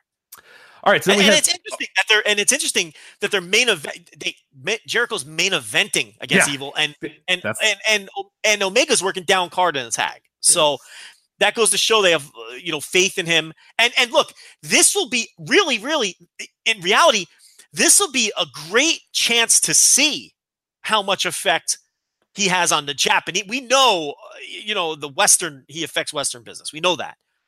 But he's headlining a show, and the champion is down card in a tag. So we'll really get to see a, a tangible effect of, of of of what the Japanese fans think of Jericho in these angles. yeah, we'll talk about the card in a bit, but I mean, they're laying that out to dry in, in a lot of ways. They're like, and, and I mean that, I guess I mean that in the positive term is they're like putting it out there, like, hey, what does Jericho mean to our business? Like, They have a go. lot of faith Chris Jericho, and, look, it's a good card from a bell to bell perspective. Sure, we'll get to yeah, yeah, yeah, yeah. We'll do that here in a bit. Uh, junior heavyweight championship. It was vacant. Uh, this is the tournament final. Uh, Kushida getting the win over Marty Scurll, a little under twenty minutes in this match. I was maybe slightly disappointed in this match. I kind of had high expectations, and I don't know what quite delivered to those levels. I thought Kushida was good throughout. I thought Skrull was kind of no nonsense. It just felt kind of meandering at times, and there was points where I was a little bored by it. But all in all, I like the last five minutes were really good. The build up to those last five minutes, I, I at, at times I found myself kind of bored by this match. So I was a little underwhelmed by this match. I, what would you think of it? I thought it was well worked and very good. I thought it was um, lower end of the junior title matches this year because the junior title matches this year have been off the charts. Uh, but I thought it was well worked and very good. You know, right around four, somewhere in that range. Three and three quarter, four, somewhere in there. All right, and then uh, we have Hiroshi Tanahashi defeating Jay White. This was my match of the night. I love this match, Joe. I fucking adored this match. Tanahashi is so great. It's so nice to have him back in our lives and him doing big time stuff and big time matches because there's just nothing like it. You know what I mean? Like there was so we, we had mentioned this a few weeks back. When we were talking about how how how much weight like a Tanahashi match. I think I did this on an instant reaction show for a Patreon when I talked about when Tanahashi's in a big time match and and, and it just feels different than like anybody else in this company, Okada included. Like there's just something different about when Tanahashi is doing big stuff. And somebody put a I, I forget who it is, so I feel bad I'm not giving them credit. That you know, when you're watching a Kenny Omega match, it's like a rock and roll concert. It's awesome. It's loud. It's, you know, things are going on. You're having fun. You're doing all that sort of stuff. When Tanahashi, though, it's like an opera and it like fucking rocks. You know what I mean? Like when you're done, you're like, oh my God, that got me to the core that I'm never gonna like. I can't even explain what that did to me. It just hit me on a level that I cannot even comprehend. Whereas, like, yeah, the Kenny Omega thing is awesome. There's a rock show, you know. I, I yeah, and it's not. I'm, I'm, not meaning that to like put down Kenny Omega at all. Like, I love, you know, and, yeah, you can enjoy the hell out of a out of a rock concert and enjoy going to a rock sh- concert, and you can enjoy an Omega match or whatever. But there's just a different level of art. I, I don't know what it is with the Tanahashi match. He's just so good. I just don't know what to say. I mean, this match rocked. He's so good, and Jay White's awesome. And we'll talk about the angle in a bit. But the match itself, I mean, what did you think of the uh, of this match? Because I thought this was far and away the match of the night. And I, I don't want to say it's one of my favorite matches of the year because it's been such a good year. But it's like in that last cut. Like it would be one that I would really have to consider if I was doing a top twenty or whatever. It's not going to fit in my top ten, but it's right in that mix, though. I fucking love this match. I sounds like you liked it more than I did. I thought again it was a very good match it was the best of their three, I thought by far. Uh, much better than the Tokyo Dome match, much better than the G1 match. Uh, so the best of their three, and yeah, Tanahashi, it's it's um he's an all time great, and it, he brings a completely different aura to the proceedings than some of these other guys do. And I think it's like that is a good. The music thing is a good analogy. It's like it's like you listen to Kenny Omega, but you hear Tanahashi. Yeah, right, right, right. Like, you know, it's just uh, you know, and and and he's just um he's he's very cerebral. He's just a master of what he does, and um, yeah, he's just he's incredible. You know, we've we've probably bragged on him more than any other wrestler in the history of this show, and and and it's well deserved. I think he's an all time great, and um, yeah, he does bring just a he brings an aura of importance to to to to to matches like this when he's in them. It's it's you just always feel like what he's doing matters a lot, and um, you know I think he's the kind of guy where it's he's like 41 or 42 years old now, and we really should appreciate him while he can still deliver at this level, because you know you're going to turn around, he's going to be 46, 47. You're going to turn around, he's going to be, you know, working six man tags, pre you know prelim matches, openers like like Tenzan's doing now. Yeah, and, and we thought we had that. We thought we, that we were already there, and I'm so glad that we're not. I'm so. I mean, I thought six months ago we, we were there. Thought we were trending there. Yeah, we thought we were trending there. You know, I I thought he'd still be an upper mid card guy for a while. And really, that's what he is. I mean, look, he's main eventing the Tokyo Dome this year and all that, but I don't think he's going to be a permanent fixture at the top of the card for the next three years or anything like that. I think they think they have a money match with Tanahashi and Omega because they never got their definitive. Remember, that feud never ended because of injury when Omega first was elevated. Um, that all got derailed because and and and we never really got the resolution to that. And so in essence, they've kind of saved this. So they think they have a money match here, and it's time to pump the brakes on Okada a little after they they milked that for every fucking penny it was worth. So you move Okada down for a year and and you're still waiting. You're gonna I think they're gonna do Naito Okada next year. And you know, I, I think Naito probably wins that and all that. So in the interim, this was the match you go to because it's it's a big match that hasn't been burnt out at all, and they're to go with Omega and Tanahashi on top, and and um, you know, I it, it, we don't need to jump ahead. We could talk about whether we think that's going to draw as we get closer to it, and we see how the the hype goes and how the buzzometer feels on it. But um, but yeah, Tanahashi really is something special. Uh, now, of course, the big thing coming out of this is Jay White, the whole stuff with Jay White joining the Bullet Club. What's oh god, I've had to sneeze for the longest time ever. Okay, there we go. I knew it was going to come. Gesundheit. Ah, I was trying. you say that?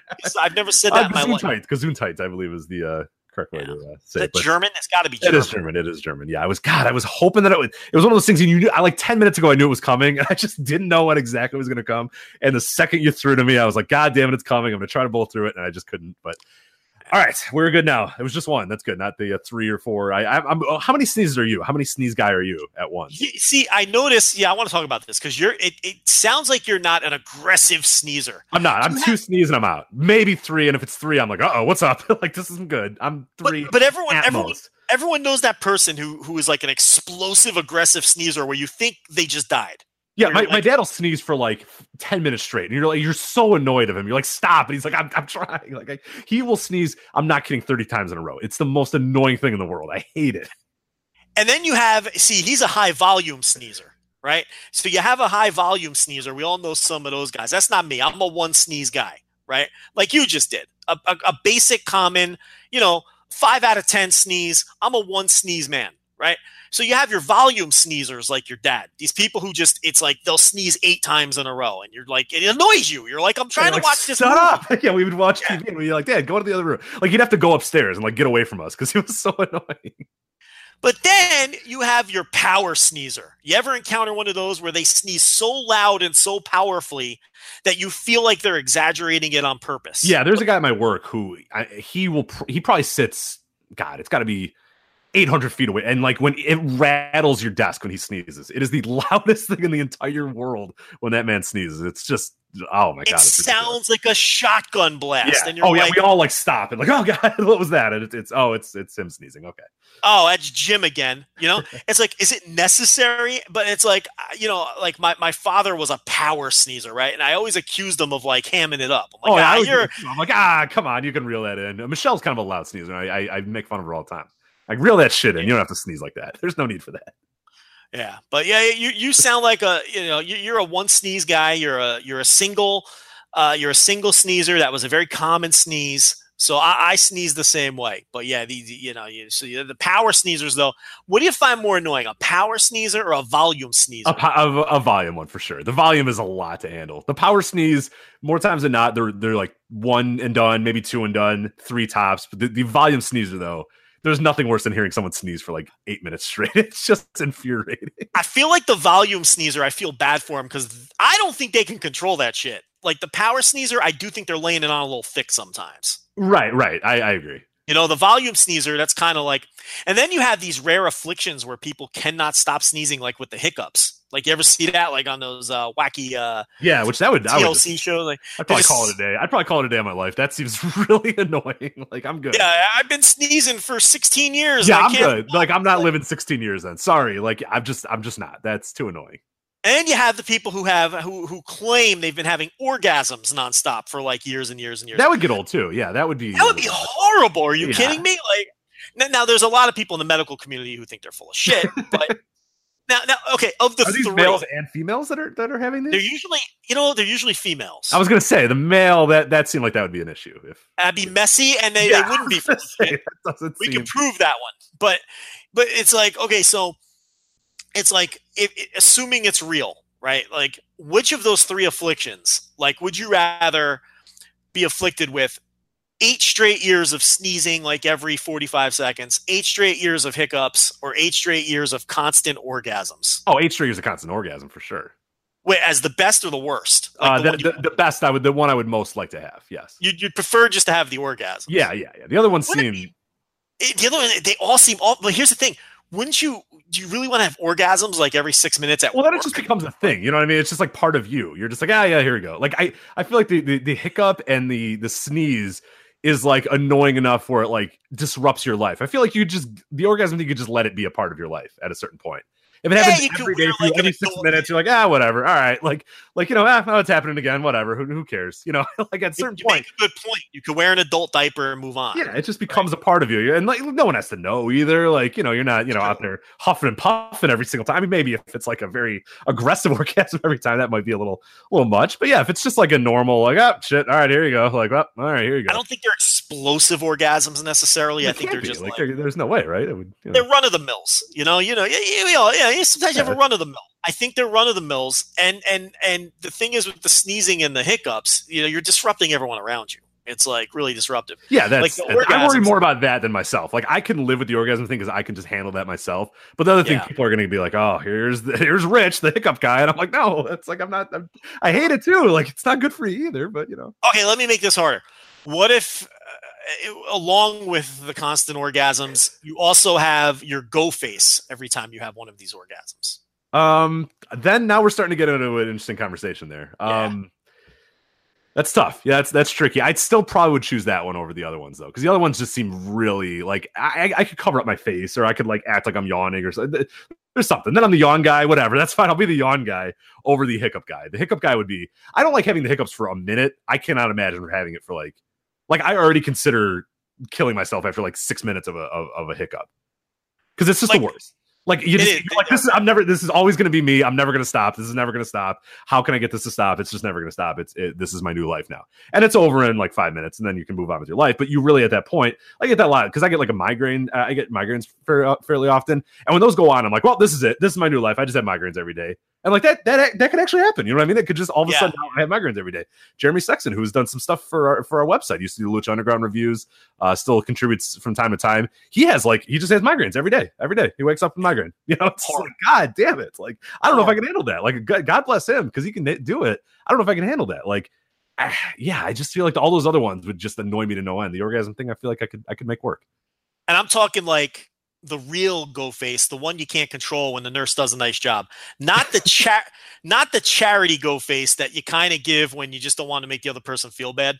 We all you know you know the difference. Oh, I, I know the difference, Joe. Don't worry. Yeah.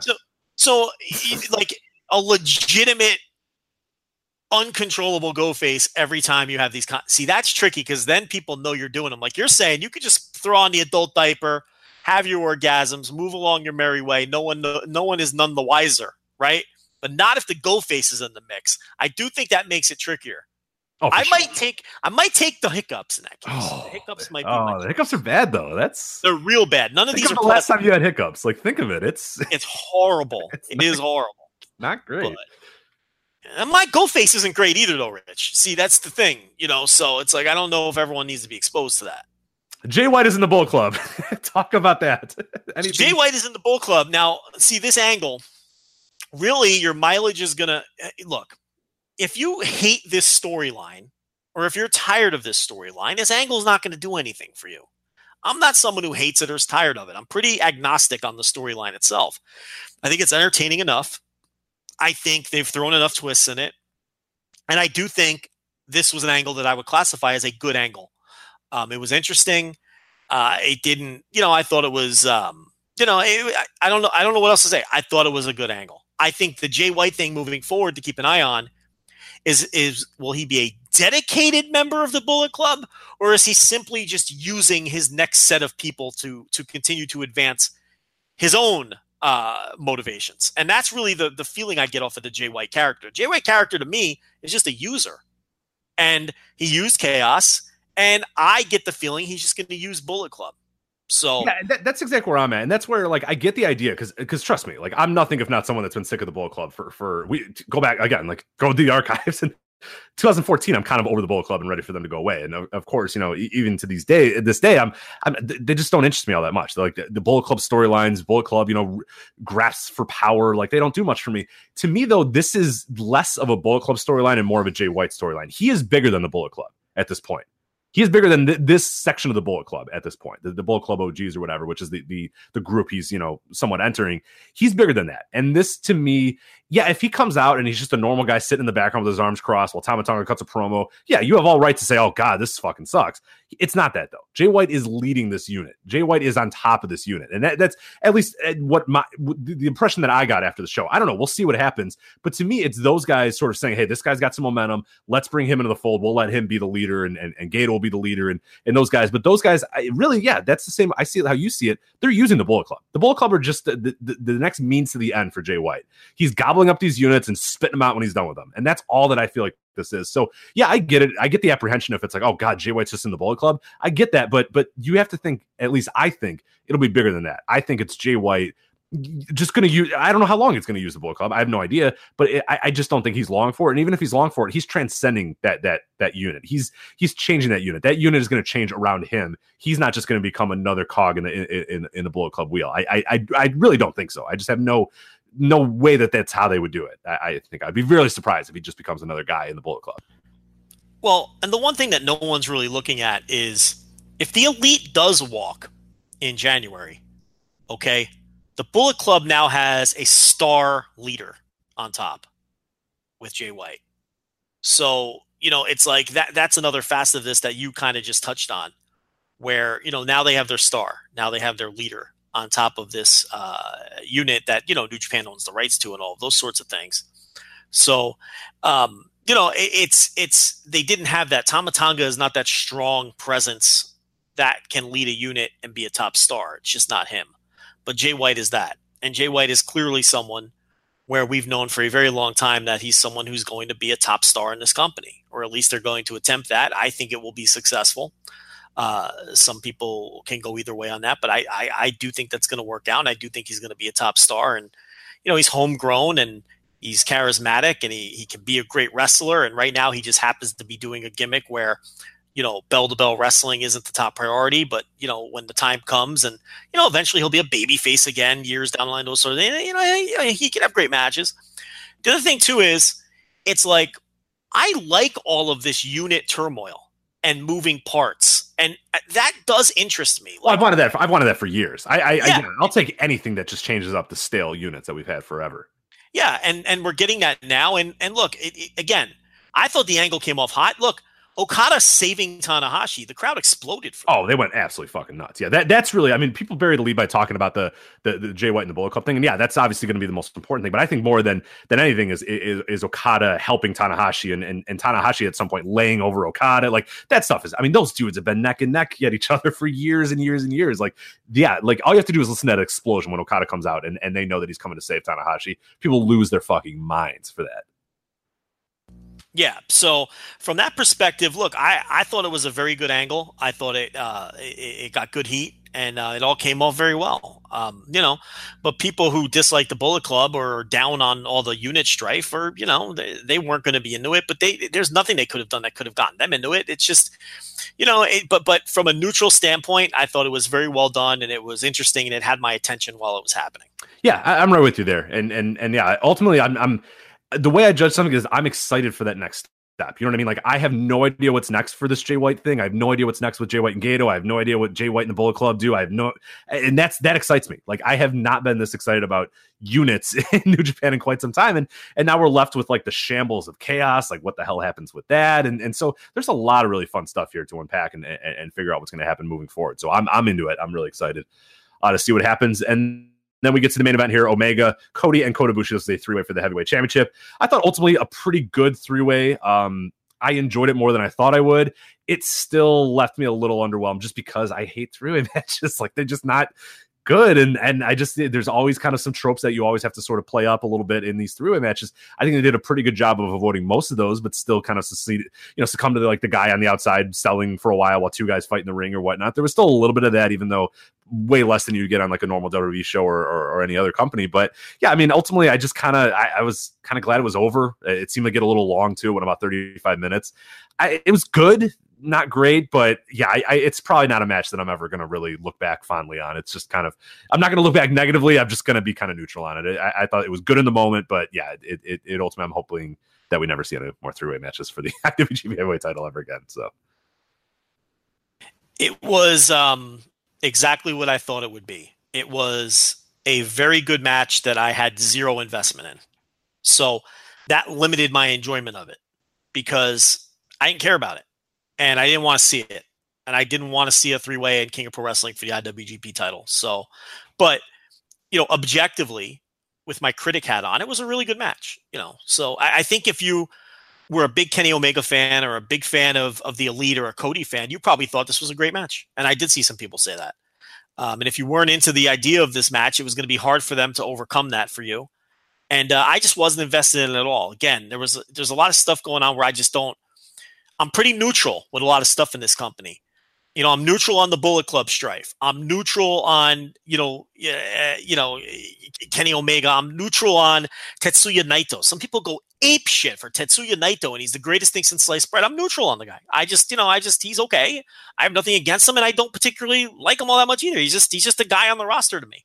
Um, you know, uh, so it's like, you know, approaching it from that perspective, this match was exactly what I thought it was going to be. A perfectly good match that I didn't give a shit about.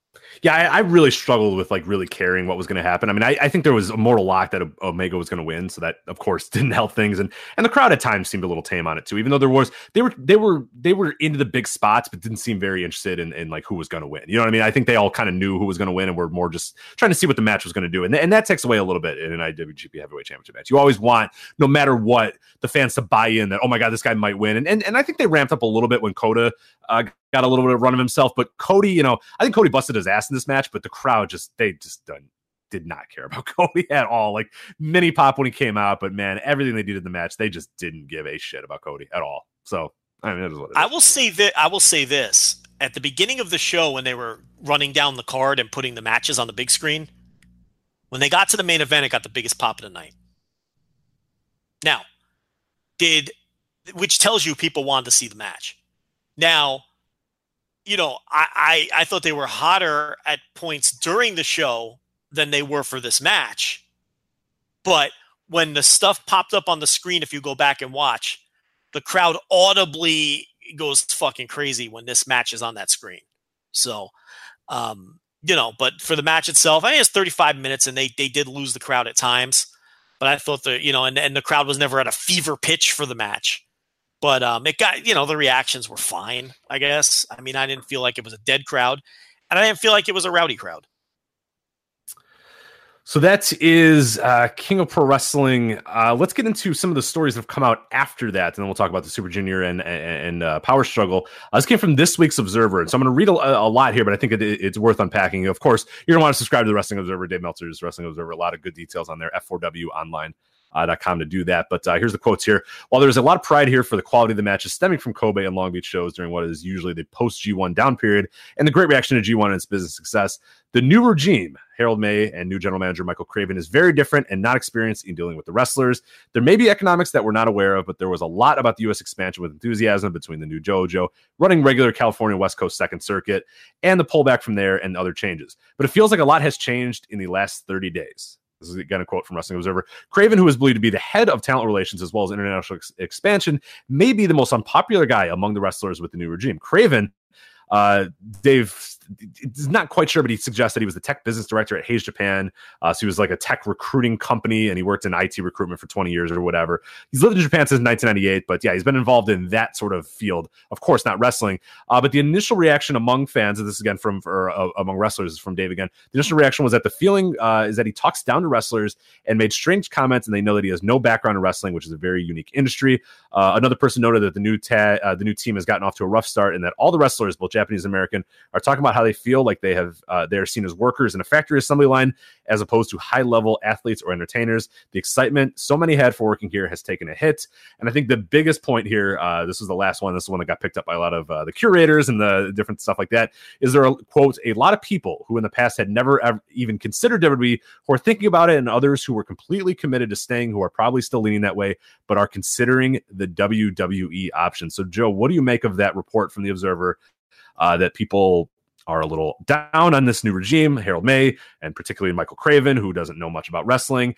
And what do you make of the idea that people who had never considered WWE now considering it because of the regime change and not really liking what those guys are quite doing?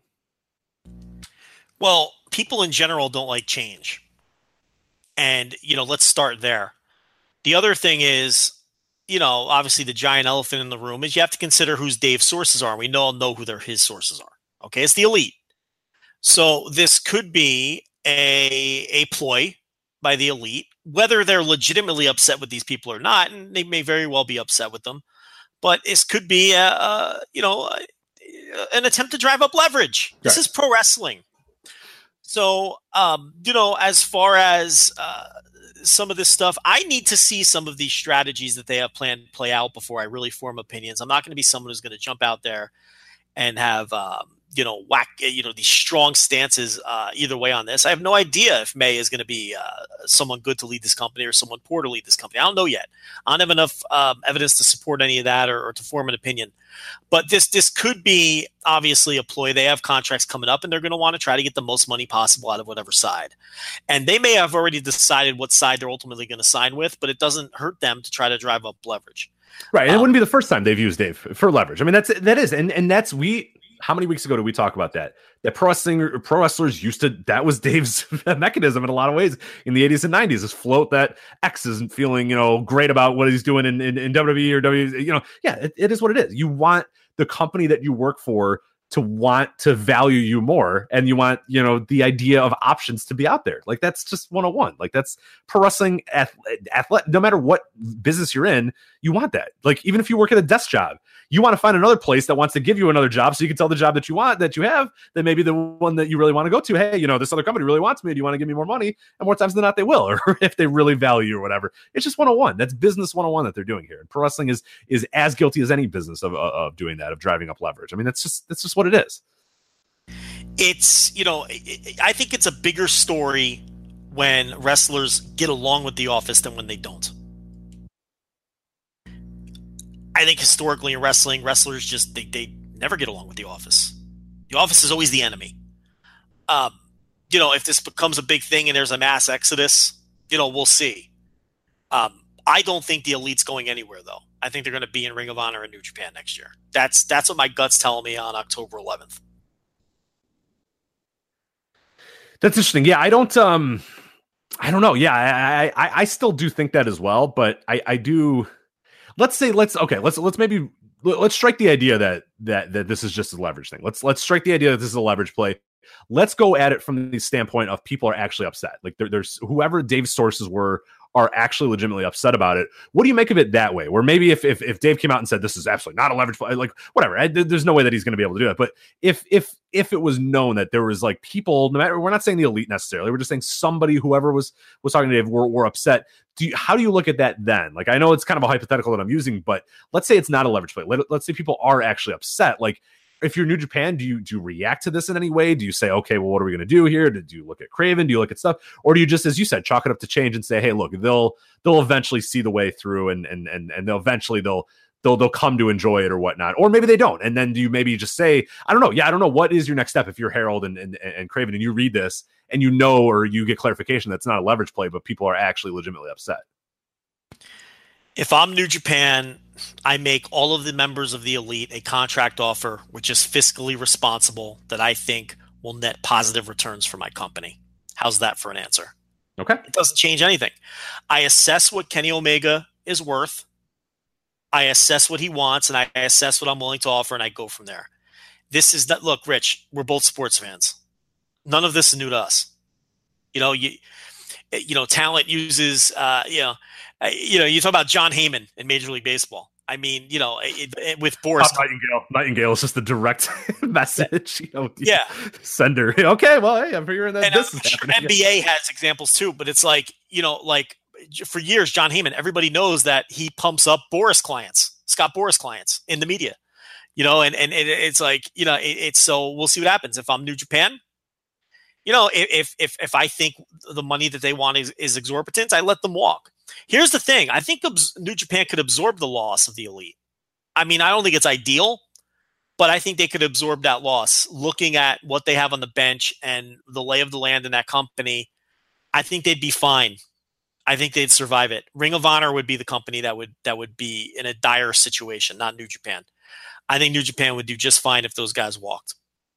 I, now, now look, I'd want to keep them, and I think ultimately they're going to stay because I think they enjoy that freedom and they enjoy, uh, you know, all of the the things that come with that freedom and yeah, oh, and, it's always going to be that. I mean that that is going to be any negotiation that Ring of Honor and New Japan are going to win over WWE is is maybe not going to be money. Maybe it is. Maybe it is. You know, more opportunity, more easier ways to make money without you know different channels and whatnot, depending on on how the WWE contract lays out for for certain people. But it's always going to be art versus money, the artistic freedom that we give you that they're not going to give you. So if you are somebody who enjoys the art of pro wrestling and enjoys having freedom or whatnot, that's what we're going to offer to you. So there's that and and yeah, we can maybe make comparable money or whatnot, but maybe their contract will will look bulkier on its face or whatnot, or maybe the contract is just straight up more. But hey, if you love the art of pro wrestling and you love having freedom, that's what we offer. That's always going to be the negotiation ploy from anybody versus WWE is going to be the, the freedom.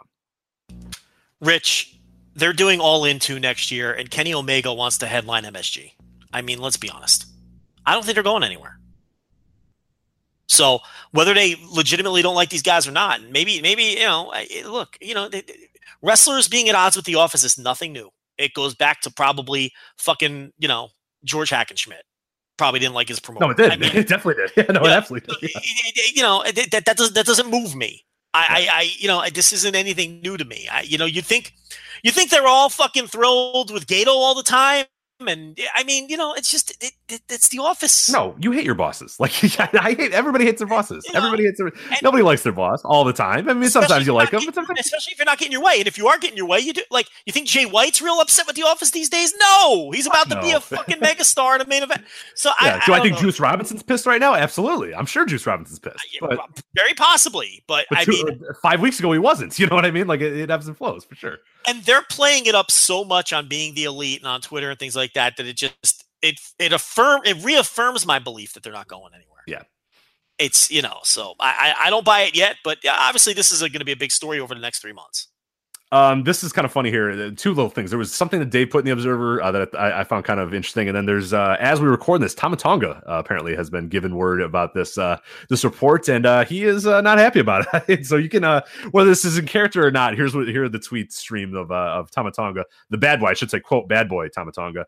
Uh, funny reading that a lot of foreign performers are complaining about the work atmosphere not being fun in New Japan. What a load of shit. Plenty of great talents out there that would be grateful to have an opportunity to work in New Japan. Who fed you those lines, Dave Meltzer at Dave Meltzer WN? New president management helping the company gain sponsorship with international expansion. What a time to be a part of New Japan. Traveling, big money, company growing. Yeah, bitch. Us foreigners that have been here and worked our asses off are very proud of how far we've come. So to the foreigners or for or the foreigner or foreigners complaining to Dave Meltzer that they're not having fun, you can get the fuck out. I've never had my career here in New Japan. Uh, I've never in my career in New Japan have heard of a Japanese wrestler complaining about the work atmosphere not being fun in New Japan. Get the fuck out of here. So that's Tama Tonga. It doesn't. I don't. Did it explicitly say that foreigners are upset about it, or did it say? He kind of added that part on his own. I don't know if it said that in the in the the quotes in the actual. I think I think everyone's not that the Wrestling. Observer would ever be misquoted anywhere. I mean, I never would ever Yeah. that Dave or the Observer would be misquoted on one of many reputable websites that copy and paste uh, them every week. But you know, I don't think foreigner was actually mentioned. I don't think either, but I think obviously that's the assumption. I don't think people think Dave is talking to Satoshi Kojima. Right. So you know, but but but yeah, I mean, look, Hiroki Goto, that's our there's our mole. Is Hiroki Goto's pissed? He's out of Look. there. He's done. Anything in pro wrestling is going to be a work to some extent, but listening to those comments, I think those are uh, pretty on the square. I think he's being pretty genuine there. Mhm. You know, with a little bit of working too, because obviously he's feuding with the guys that he's strongly implying are talking to Dave. Right. So you always have to consider that, and and and, and but it, it may be that deal where he's sending those guys a legitimate message through a little bit of a work. Mhm. So that, that's what makes pro wrestling unique. You know, Is there Um, fucking pro wrestlers and they're always working you because they're but never. Yeah. maybe maybe some people are upset and maybe they'll leave. I don't think it's the worst thing. Rich, you know I love jumps. Oh yeah. I love jumps. I love shakeups. I'm always a big fan of that. I love seeing guys in new places. I love seeing places respond to losing stars. So, and I honestly think New Japan is is well positioned to absorb um, losing the elite. As crazy as that sounds, again, I don't think it's ideal, but I I really don't think it would have a massive effect on their. I mean, look, they lost Shinsuke Nakamura along with a, a host of others and didn't miss a beat at a time when they were less stable than they are now. Yeah, no, I'm right with you too. I think, yeah, and, and that's kind of been a discussion point as well. People going, okay, well, now let's uh, say hypothetically if they did, yeah, a lot of American indies and Ring of Honor would be dead. Like that. Like, when, I, when I say the term dead, I don't mean legitimately like putting you know the the doors you know closed on the door, but like it would hurt. It would hurt tremendously for the Bucks to be gone. It would hurt tremendously for Omega to not be around and be able to do all in and that sort of stuff. That would suck. I would not want that. But New Japan, I think, just keeps chugging along without them. I don't like honestly. Yeah, even though Kenny Omega is the champion right now, they're well equipped or not. You know, they're they're well equipped to if Tanahashi won the title on Wrestle Kingdom, be just fine and have somebody else in line. They're always, and that's the key. That's the key to booking is have that next guy ready, have the next person up, be ready for anything that leaves. Always be on the lookout. Always be ready that that guy that you think is reliable and always going to be here might just leave, might get hurt, it- whatever, whatever it be. Whether they leave, they get hurt, uh, anything that just always be on the ready and always be, you know, looking for that next step. And that's why I found kind of funny. We won't get into this because I know we have some other stuff to cover here, but um, Uh, David the Observer says New Japan in many ways reminds me of 1986 Jim Crockett Promotions with a collection of Hall of Fame level guys putting on the best product, but still second to uh, WWE. But while Crockett had a strong 85 and 86, New Japan has had the growth really from 2011 to 2017, so it's a longer run. It didn't fall like 87 Crockett, but the similarities to 1989 under Jim Herd with the great big show main events, but the bad behind the scenes decisions and frustration by the top stars is very similar. I find that kind of ludicrous because, I mean, that company was struggling to survive, right? It's it's I mean, it's a bad it's a it's a it's a bad comparison. I don't think it's a good comparison. That company needed to be bailed out by by Ted Turner, and and it's um yeah, and this company it just continues to grow. So it's it, and, and WCW was already declining by '89. They had three straight years of decline by then. So it doesn't really make a ton of sense. Look, here's the thing. This is a company that's that's look. If they lose Kenny Omega, look, the Bucks don't really mean anything. Let's be honest. They no, don't they lose the Bucks tomorrow, and it wouldn't it wouldn't matter. If, if we're talking about Kenny Omega here, if they lose Kenny Omega, they haven't genuinely pushed or put Tetsuya Naito in a drawing position all year. How many major shows has he main evented since Wrestle Kingdom? You know, so there's a guy right there, Jay White, who they're clearly is going to be a major uh, money drawing star in this company. And you know, even Okada's down cycled right now. You lose Kenny Omega, you really look. It's again, I, I really don't think it's going to be some kind of massive hit. You want to argue for the international expansion? Okay, uh, but see, with that, I, you know, it's it's it's it's the core product at home is is, and we always say this is going to be the most important thing. They can fall on their face with the U.S. thing, and just just chug right along in Japan. Like like you know what I mean? It's it's it's they can cut bait on the U.S. if they feel like that's not working at any time, and it's really not that big a deal as long as the core business stays strong. So you know, we'll see. My gut tells me they want to have all in two. My gut tells me Kenny Omega has some plans for next year uh, with that MSG show and some other things. And uh, I think this is all posturing, and I do think it's it's part leverage play and part getting their word out there. Um, you know, with Dave, and if they're legitimately upset with the with the office, then then it's legitimate for Dave to to report that. I don't see mm-hmm. anything wrong with that report. Um, but you know, it, it's um, you know, we'll see. Absolutely. All right. Some other stuff coming up for New Japan right now. We have the Super Junior Tag League. Uh, there's a great preview up on VoiceWrestling.com. John Carroll uh, did an incredible job breaking down every single team, uh, background of the tournament, background of each team. So you're definitely going to want to check that out. VoiceWrestling.com uh, up there right now by uh, John Carroll. Just look for Super Junior Tag League preview and predictions. But uh, real quickly, we'll touch on this because it gets going uh, October 16th uh, the beginning of the tour, we run through the uh, the Power Struggle. Uh, the final will be at, at Power Struggle on November third. Uh, but our teams, we got Bushi and Shingo, uh, our new uh, LIJ team, Jushin Thunder Liger and Tiger Mask, as we suspected. Kushida and Chris Sabin. So Chris Sabin makes his return to New Japan. ACH and Taguchi, as we assumed after the Long Beach show, that would be the team. Volador Jr. and Sabanero, or, or what is it? Soberano. Soberano. I don't know why I said Sabanero. Soberano Jr. are your your CMLL representatives. Yo and Sho Roppongi 3K. Taiji Ishimori and Robbie Eagles. That's a pretty fun one as well. By the time most of you read this, we have a piece up from uh, Scorpio, uh, who does a lot of our uh, Australia pieces uh, and Australia articles. a little bit of background about Robbie Eagles if you're not quite sure who he is. We've talked about him a lot on the show. Uh, but if you don't know who he is, definitely time to get going and and, and understand it because in a few weeks you are going to know who Robbie Eagles is because he's going to kill it on this tournament with Taiji Ishimori. I cannot wait to see that. Uh, and then Kanemaru and Desperado. So Flash Funk made his Voices of Wrestling debut and wrote an article for us. Yes, yeah, oh, yeah. we got him. once you get him awake, you just have to like poke him with a stick and wake him up. And then once you do that, it's it's it's good stuff though. But uh, uh, yeah. So what do you make of that uh, that junior uh, uh, block? And oh, we should mention as well. Um, important to say this is not a, an elimination tournament like it's been in years past. Uh, this is eight teams in a single block, so it's a 13 night tournament, eight teams, single block. So uh, block matches, of course, held from uh, October 16th to November 1st, culminating, as I said, in Power Struggle. So uh, first off, maybe I'll ask you about the block structure, and then what do you think of uh, the teams in the lineup that we have uh, for this year's tourney? Yeah, so it's a single block tournament, and um, it looks like a hell of a lot of fun. And I will be doing daily updates behind the paywall, similar that we did for the G1 shows, uh, eh, with the same structure. Uh, tracking the top matches, keeping track of the standings, uh, giving full reviews and star ratings to all the matches. So look for that on the Patreon side, on the subscriber side. There will be daily updates for this tournament. It's it's one block, eight teams, top two teams advance to the final at Power Struggle, and it looks like a lot of fun. Now those review shows on the subscriber side, they're not going to be as long or as intensive as the G1 shows because some of these tour dates have maybe one match on. them. Yeah, there's there's And- quite a few. There's a streak of like I think towards closer to November, closer to the end of October, there's like four straight shows that are one match apiece. So yeah, it's it's it's not going to be yeah. There's not a lot to talk about with and those. th- those so. are all going to be sh- where you're, you're not even going to get the whole card. You're going to get a single cam, um, like they do with some of their smaller tours, where you just get that match and you get it on single cam. Now the Korakuen shows are loaded with four tournament matches each, and there's four Korakuen shows. Roppongi 3K is headlining three of them. Shingo and um, and Bushi are facing Roppongi 3K on the first one. They're headlining two of them.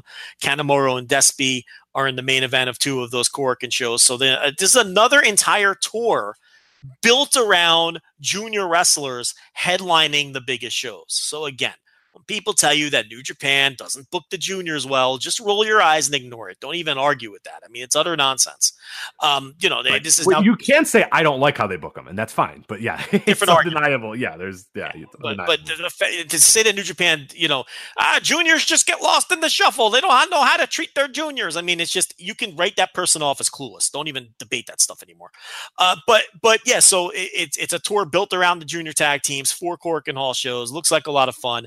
We'll be reviewing every show on the Patreon side, daily updates. I'm a fucking maniac. I don't know why I do this you're shit. Yeah, because you're an idiot. I, I do it for the listener, Rich. I love the listeners and I love the paying customer. So that's why I do it.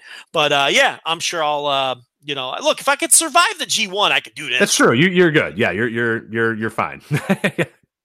Looks like a lot of fun, though. So single block, and, and they, they didn't make it too complicated. So that's good. No, I like it. What do you? Uh, it seems to stick out to me. I mean, obviously Robbie Eagles coming in uh, with Taiji Ishimori is, is is fun. So I guess Robbie Eagles is also a Bullet Club member or Bullet Club adjacent or whatever the hell uh, you would make of that. But I find that team fascinating. Robbie Eagles is great. If you if you, as I said, we have that article coming up on the website, uh, or just you know look up Robbie Eagles on YouTube. Find the Ospreay match. We talked about that one years ago uh, in PWA. I know he had one this year as well against Ospreay. Eagles is great. Eagles is really good, and I think he's going to just fit like a glove on this. And I cannot wait to see him mix it up there. Uh, as far as some other guys coming in, I mean, Shingo, of course, we talked about him earlier. Uh, any thoughts on Chris Sabin anymore, or is Chris Sabin 2018 not do much for you? I mean, he didn't knock my socks off in the best of Super Juniors. I thought he was fine. Robbie Eagles is going to kill it. Robbie Eagles is going to be great. And Yeah, I want um, he, give me young and hungry. You know what I mean? I like Sabin, but Sabin's not young and hungry anymore. Sabin's fine. You know what I mean? Like he's he's Sabin's uh, firmly reached like solid pro wrestler status. Give me young and hungry because Robbie Eagles I know is going to go out there and give it a fucking hundred ten percent every single time. And not only that, I mean, Eagles fits like a glove in that unit too, because he's from the same region as the Bullet Club OGs. You know, he's he's an Australian guy, and that's the connection there. And uh, I, I expect that team to do well. But I mean, look, I, I think the, the the first main event of the tournament is also going to be the final. I think it's going to be uh, Shingo and Bushi versus Roppongi 3K in the final, and uh, you know we'll see what happens from there. I think the champions will do well in the tournament, and you know I haven't looked at the booking in terms of what some of the final matches are. That'll tell you what they have in store in terms of uh, matches that are going to decide who finishes first and second. But with it being first and second in the block advancing to the final, kind of opens up even more possibilities to keep a lot of teams alive towards the end. So, um, so we'll see. But I think Robbie Eagles is going to impress people. He had a great match that I just put over on Twitter against Will Ospreay. They had matches two years in a row at MCW's biggest show of the year. They just had their second match. It's um, is it available for free or no? I don't think it is. I, don't think it. The first one, the one the PWA Call to Arms 2000. Oh, PWA. I'm sorry, I said Yeah. MCW. Oh yeah, yeah, right, right. Yeah, I didn't even catch that. Yeah, PWA Call to Arms. I think 2017 is the one. And, and if you go to that That's- article, we have that match embedded in the article, so you can watch it right there. The other one, the, the 2018 one, I do not believe is available um, on video or, for free, at least I should say. It's on the. I, I saw it somewhere legally, either on the Progress. Um, I think I saw it on the Progress. Oh, I think that was. I think you did I mention I that. saw it on the one. Progress. And uh, so they had their their rematch, and and and at the end of that match, Will Ospreay ripped the uh, Japanese flag off of his gear because you know he has all those international flags on his on his belt, and he handed it to Robbie Eagles, kind of tipping off that he'd be coming into New Japan, which got a big, huge pop out of the crowd. And and believe me, Eagles can hang. If you've never seen him, I- you know he'll be in Best of Super Juniors next year, presumably, and he'll fit in like a glove, and he's going to do great work. And I think he's going to impress people in this tournament. Um, and so you mentioned, and I'm right with you on that final being uh, probably Roppongi 3K and uh, Bushi and Shingo Takagi. If, if you had to, if you were a betting man, if you had to bet the house, who do you have coming away from this tournament uh, victorious? Is it Bushi and Shingo? Because I think that's my favorite. I think Roppongi 3K. I think uh, it sets up where Bushi and Shingo will win the match in Korakuen to open the tour to get Shingo off to a good start in the company. But I think ultimately Roppongi 3K wins the tournament. In fact, I think Bushi and Shingo may not even make the final because I'm not sure they. I think they want to have that Bushi and, and Shingo win over Roppongi 3K.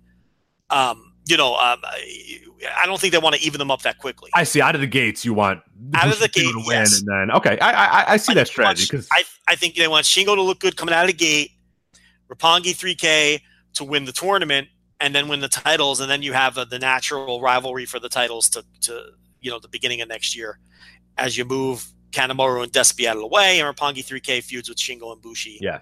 from there. And I, I think and I think Bushi's going to be the pin eater for his team too. Oh, for sure. Oh no, God, yeah, absolutely. I think they see something in Shingo. I do. I, I think that they Well, see and that's that's why I was going to ask: is it totally out of the realm possibility that Shingo just fucking they just win? You know, they beat Roppongi 3K in the beginning. Maybe they face him again in the finals and they just beat him again. Like, is that is it even realistically possible that they just fucking run Wouldn't- through this tournament? wouldn't surprise me if they win the tournament. I just don't think that's the route they're going to go. I think this tournament, the reason they expanded it the way that they did is I think it's another tool to get Sho in particular, but Roppongi 3K over. Mhm. I think this is this this tournament was built as a device to to build Roppongi 3K back up for their next title run. I think that's what the whole point of this tour is, and to showcase Shingo. Like I said, he's got two main events out of the four including on the first night. I think they'll win that match. I think that it'd be a mistake if they don't. And uh, I think uh, Roppongi 3K wins the tournament. They win the titles, and then you know we go from there. All right, uh, some other stuff here, uh, real quickly. We're gonna uh, cover over the uh, the Power Struggle show that's coming up. Uh, I said November third. Here's the Oh, matches one we have so thing. far. I'm yeah, sorry, I don't mean to cut you off, but this no, no, is no. a point too that I that I didn't want to forget. Shingo pinning Sho at King of Pro Wrestling was not happenstance or a mistake. Yo always takes the fall. In for Roppongi 3K in multi-man matches or tag team matches or the G1 tour, Yo got beat like a drum in matches that had Sho either on the other side or uh, as a team or whatever the case may be. Shingo pinning Sho was not an accident. And I think long term, they may see Shingo and Sho as a junior rivalry at some point. Because, you know, why didn't he just pin Yo? Yo always takes the pin. You're right. You're right. Yeah, yeah. So I and we always talk about that. Those things matter. They put thought into who takes the pin in all of these matches. And that to me was something that we forgot to touch on when we talked about King of Pro Wrestling. But Sho taking the last falconry and everything and eating that pin, that was not a mistake and it was meant to mean something. All right, so we have right now on this Power Struggle show, we have Zack Sabre Jr. versus Tetsuya Naito. We have Taichi defending the Never Openweight title against Will Ospreay. We had Omega and Kota Ibushi versus David Finlay and Tanahashi, as you mentioned, uh, uh, buried a little bit back there.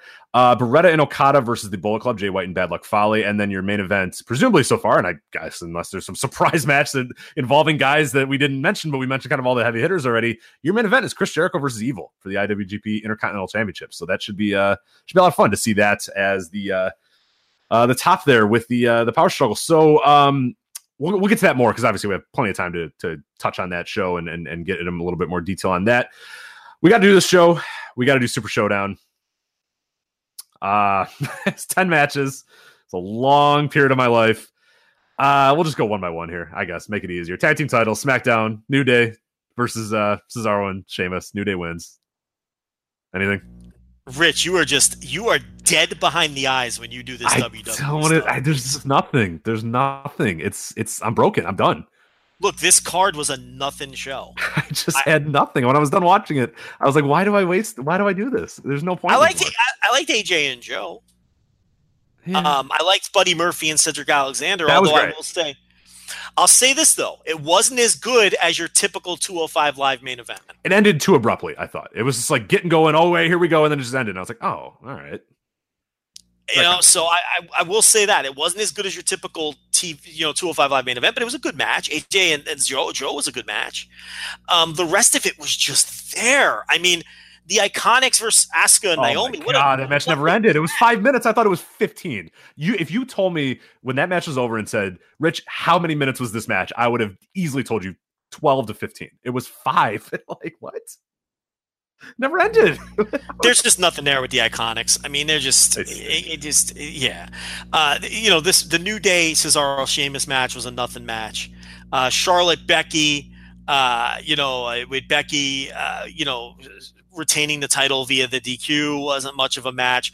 Lashley and Cena versus Elias and Kevin Owens. Cena didn't tag in until the end, and then that was exactly how we thought it was going to be, though, right? Where it was Yeah. just Cena. I think it was even in. more egregious than I thought because he tagged in, did his move, bounce. I'm out with my hair. I'm gonna go speak Chinese. See you later. Like just, and then he did the. I love. I love. There's nothing more than I love than the John Cena. I don't know the next time we're gonna see each other's speech that he does all the fucking time. He puts his gear in the middle of the ring, and people go, "Oh my god, is that?" And then he just like announced for the next show. You know, what I mean? he's just gonna be on the crown jewel. Just, with his I mean, man. He's done that like 19 times. I mean, oh, well, I don't know, but uh, just let you know, whatever, uh, whatever the next chapter of my life is, this will always be my home. And then like he's just back, you know, a month later, just back like a few weeks later. It's just, with his Lego man haircut. You know, I, I don't know what that's about. He just looks like uh, th- th- your neighbor next door. You know, he's just like your neighbor uh, that goes to the gym, like, but he's still like, you know, yeah, you're just like, ah, geez, he's he's looking pretty good for 45 or whatever. Like, you know, your neighbor that's just like, oh, all right, Yeah. like, um, you know, the, the the six woman tag, Rousey and the Bellas versus the Riot Squad. I mean,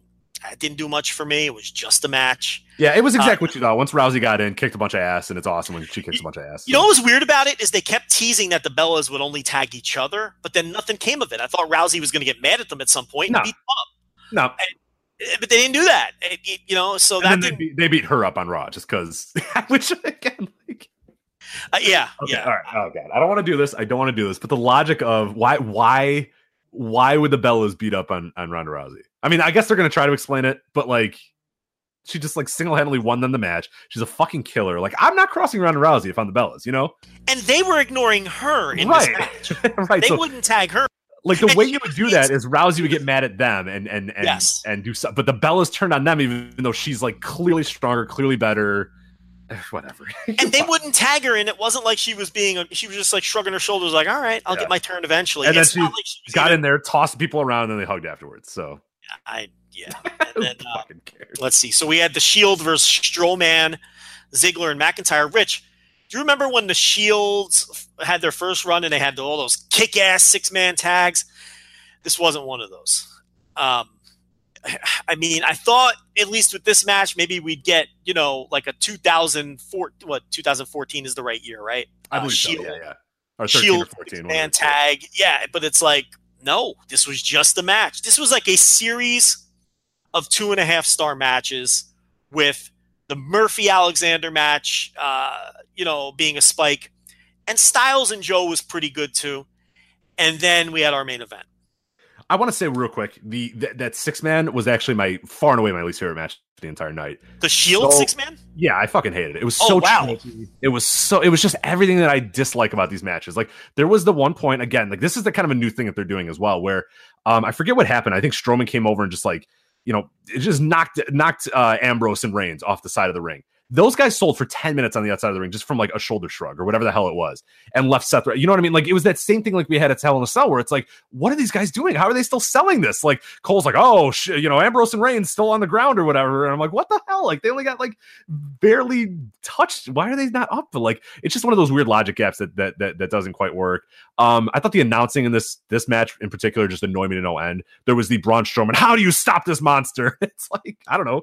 A spear, like seemed to do it pretty well last month, but like you can't do the how do you stop this monster when he's always stopped. Like he stops all the time. He always gets stopped. I can't do the. I cannot do another. Is there a crack in the shield? Crack in the shield. I can't do monster among men. I can't do lunatic fringe. I just I lost my mind. And then he fucking speared him through the barricade, and I just said, "Fuck this match. Fuck this company." I, the goddamn spear through the barricade. I never want to see that ever again. Ever. It was. Oh my god, I hate that move so much. It's a Yeah, bingo I card mean- every fucking show. Pay per view. I Oh my you. god, through the barricade, and Michael Cole's got to sell it. Like Michael Cole has seen that happen 77 times in the last three years. And he, oh my god, I how did he where did he come from? How did he do that? I don't know. Go watch two pay-per-views ago. Like, god damn it. I hate this match. It's a tough show for me to write a review for because it was so just blah. Yeah, yeah. What do I write about these match? I mean, no, and like nothing else on the like this is a match that made me upset. None of the else nothing, nothing else made me upset. The rest of it was just like, eh, whatever. Yeah, This is just there. And then you have Yeah. Bryan Miz, which, I mean, here's the thing. If you're going to do a two minute Bryan Miz match to kind of blow off the feud for now or to move Bryan into a title match or whatever. Why does he have to win on a fucking like small package? Why can't he just kick the shit Yeah, out of the beat the fuck out of him. Just kick him and beat the fuck out of him and hit your move. Make him tap out in the middle of the ring and then bye. the psychology here is all wrong. you got to keep your heat. Miz has got to keep his heat, even though The he's the Miz is- heel. the Miz, the whole basis of the Miz's character is that he sucks and that he has to cheat and use shenanigans Right. because he's kind of a pussy and he kind of sucks. And we all know that Daniel Bryan's better than him, but the Miz always uses the brass knucks or has something else up his sleeve. And, and like in a situation like this, if you're going to do the two minute match, why doesn't Bryan just annihilate him? It, it, that that tells the story of Bryan and the Miz, and wraps it up in a neat bow. The small package and having the Miz be all stunned that he got outsmarted. That's like how the heel should beat the fit. Yeah, I, it was I just, so the psychology was terrible for that. Like Daniel Bryan should not win via small package. Like Daniel Bryan should definitively beat him. Like now Bryan looks like a geek. Like you don't accept that. If I'm the, if you're the, the valiant babyface, you don't accept rolling a guy up with a small fucking package. especially the Miz, because the whole idea is the Miz Right. sucks. Bruno doesn't roll somebody with a small package and run out of the ring as quick as possible, going, "Yes, I did it!" Like, you know what I mean? Like, what are we doing here? It's not hard. Like, what? We've lost our minds. We've lost So, our minds. Why would this you ever do that? So that's the match that had me worked up. As Yeah. much as I'm going to get worked up over this company, uh, because you really can't. I mean, it, the, the arm's length thing, but you know, it, the Shield thing is just frustrating because. You know, I, I was hoping for vintage Shield, and it was just a two, I just two and a half star match. because it was exactly everything that I hate about the W. Like shaky cam, announcers spouting nicknames, announcers saying "cracking the shield," tropes. Like it was just everything all in one. Like a, a nice, tight, nice, tight little twenty minute package of just every single thing I cannot stand about the, the aesthetics of the company. But yeah, there you go. And then the main event, I'm going to be as fair as possible. Look, if you're into The Undertaker as a character, if you're into Triple H as a character, if you're into the history of this feud, if you're into all of those things and you're into the entrances and all that, you probably enjoyed yourself on Right, some bingo. level. That's exactly my review. Is like not the match for me, not what I want to see in 2018 wrestling. But there's somebody out there that does, and this is right for them. I'm sure they loved it. Yeah, and I'm not going to come out, and, and yeah, and I'm not going to come out here and It's not Look, made for me. we all know it stunk. You know, they did a walk and brawl into the crowd. They lost the crowd progressively as the match went along. Like the crowd was not into this, and the finish was flat and all those things. Finish was flat for Bryan and Miz too, which proves that it didn't work. Um, you know, so it's like, you know, I- I- I- but look, there's probably someone out there who thought this was the coolest thing ever, and that person wasn't me. No, it, I- it know. definitely not a match made for us. Definitely not a match that we were going to enjoy. But yeah, I can't hate on it because it was for the audience that it was for, which is not us. So you know, And I didn't think it was going to be good, so I wasn't disappointed from that perspective. exactly. I yeah, mean, yeah. you know, so it was uh, 27 minutes of my life I'll never get back. And as far as look, the show drew 60,000 fans. That's a massive success. Um, Yep. It's going to be one of the. It may be the most. You know, you know how much? What did WrestleMania do this year? I don't even remember in uh, New Orleans. Ah, yeah, what was that number? Let me let me fire it up real quick so we have uh truthful So you know, it may be the most successful. You know, well, actually, what did uh, what did the Saudi? They said seventy eight. They said seventy eight one thirty three for the uh WrestleMania thirty four. What's the real number? What did Dave say? I don't remember. Yeah, I don't know. So who knows? It's one of the top attended shows of the year. The first Saudi Arabia show was in the same neighborhood, right? Didn't it do some ridiculous, crazy number? Or I, I, I so you know, it's from that perspective. Uh, you know, the show drew well, um, you know, very well, and and and was a big success. I, you know, so they're talking about doing three of them next year in the three big cities in Australia, three of the bigger cities in Australia. So, um, you know, here's the thing: this show was dry. It was boring. It was, you know, felt every second of the four and a half hours that it took to get through it, and it didn't have the, fir- you know, the greatest Royal Rumble was kind of fun from a spectacle perspective. Yeah, this didn't have that same fun to it. No. Uh, it was sixty thousand for the the greatest Royal Rumble. Okay, so same neighborhood. The greatest Rumble, you wandering around and fucking sitting on couches and. It was just a bizarre. It, was absurd. It was It was a absurd. The absurdity of it made it fascinating. It was absurd. There was like a sumo guy no one's ever heard of. Like it was absurd. It There's was an nothing- absolutely ridiculous show. Yeah, this was just a boring pro wrestling show. Yeah. So I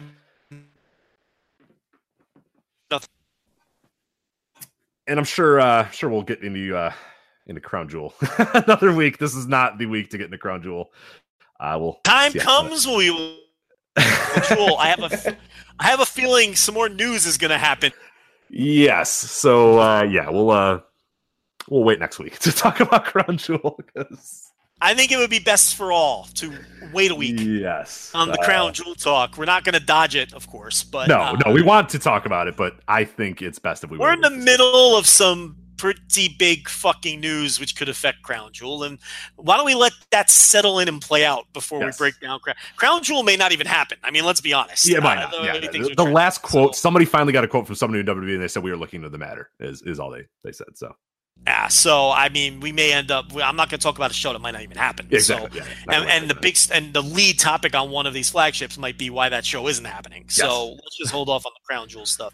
And I, I guess we'll just go over Bound for Glory quickly and wrap it up. Yep, I think that's it. This is a uh, pretty light week in terms of stuff, so I think that'll work. So, Joe, um, we were discussing the, the, preview for the show, and I mentioned a little bit earlier in the show. I have not watched TNA in the last month. I've just been kind of uh, doing other stuff and busy with some other things. I have not caught up on TNA. I don't know all the things with TNA. So now I am asking you, sir. Bound for Glory is coming up this weekend. We have a preview up at voiceswrestling.com. Sell me or don't sell me on Bound for Glory. Should I watch Bound for Glory? Should I not watch Bound for Glory? clue us in. Like there's because I'm sure there's a lot of people in my situation as well that have maybe not been keeping up with the weekly TV, maybe not listening to your fantastic reviews at, at patreon.com slash voice wrestling that need to get clued in. Hey, Bound for Glory is coming up. Do I watch the show? Should I spend my time on Sunday watching Bound for Glory? Joe, yes or no? I mean, I've enjoyed Impact, and just based on the last pay per view, based on Slammiversary, I think you have to give it a look. I do think a lot of these stories have been set up very well. I do think everyone will work hard. And on paper, it looks like an okay show. Um, it'll be hard to top Slammiversary, and I wouldn't go in with those kind of expectations.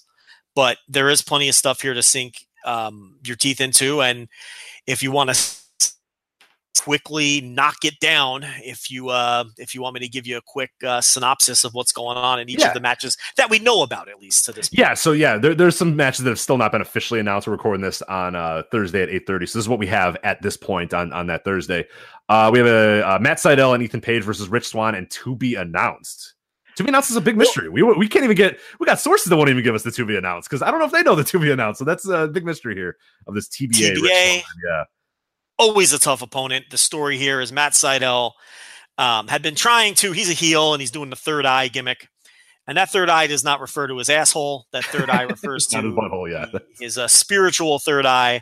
He's uh, woke. Not, he's woke. All right. Yes, and it's the spiritual thing. It is not his balloon knot. Okay, it is not his butthole. It is it is a spiritual. We got thing. it, Joe. We got it. That it's not his butthole.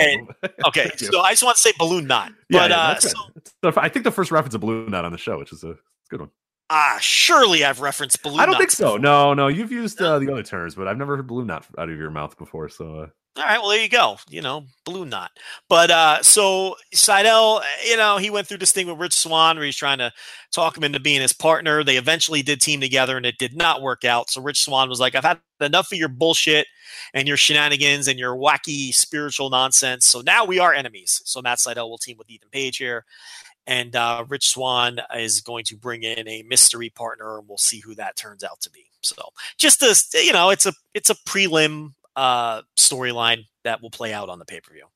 Uh, Tessa Blanchard and Taya Valkyrie. This is for the Impact Knockout Championship. Of course, Tessa Blanchard, the champion, defending against Taya Valkyrie. Uh, clue us in on what's going on with this. So Tessa Blanchard won the Knockouts title uh, uh, basically as soon as she signed an Impact contract, which we all expected would happen because it's Don Callis' favorite wrestler on the entire planet. Um, she successfully defended her title against um, in Mexico at the Mexico tapings against Fabi Apache, the newly bald Fabi Apache, in what was a pretty good TV match. And then, as a surprise, Taya Valkyrie appeared on the uh, the the screen to lay out a challenge to Tessa for uh, this show here. Taya Valkyrie has been gone for a while. This was her uh, return, and I guess they figured since Taya Valkyrie has roots in Mexico that she was going to babyface reaction once you challenge the evil Tessa Blanchard for the title. Didn't really work out that way. The people at the uh, the fans at the taping didn't really care. Uh, at least it came across that way on TV. But either way, here we are, and we've got Tessa Blanchard defending the Knockouts title against Taya Valkyrie. Uh, Taya Valkyrie is someone who I am perplexed by her reputation. I have never seen a Taya Valkyrie match where I've said, "Holy shit, she's really good." I was about to ask, So- has she gotten any better I- as of late? Because the last I saw her, she was pretty horrendous. So no, I, you know, I guess on, on your level, no. I don't know what her reputation is in Mexico. I don't watch enough of her Mexico uh, work, but whenever I see her on Impact, I come away thinking she is just a girl. I don't get it. I don't. I don't think she's ever been horrendous, uh, as you termed it.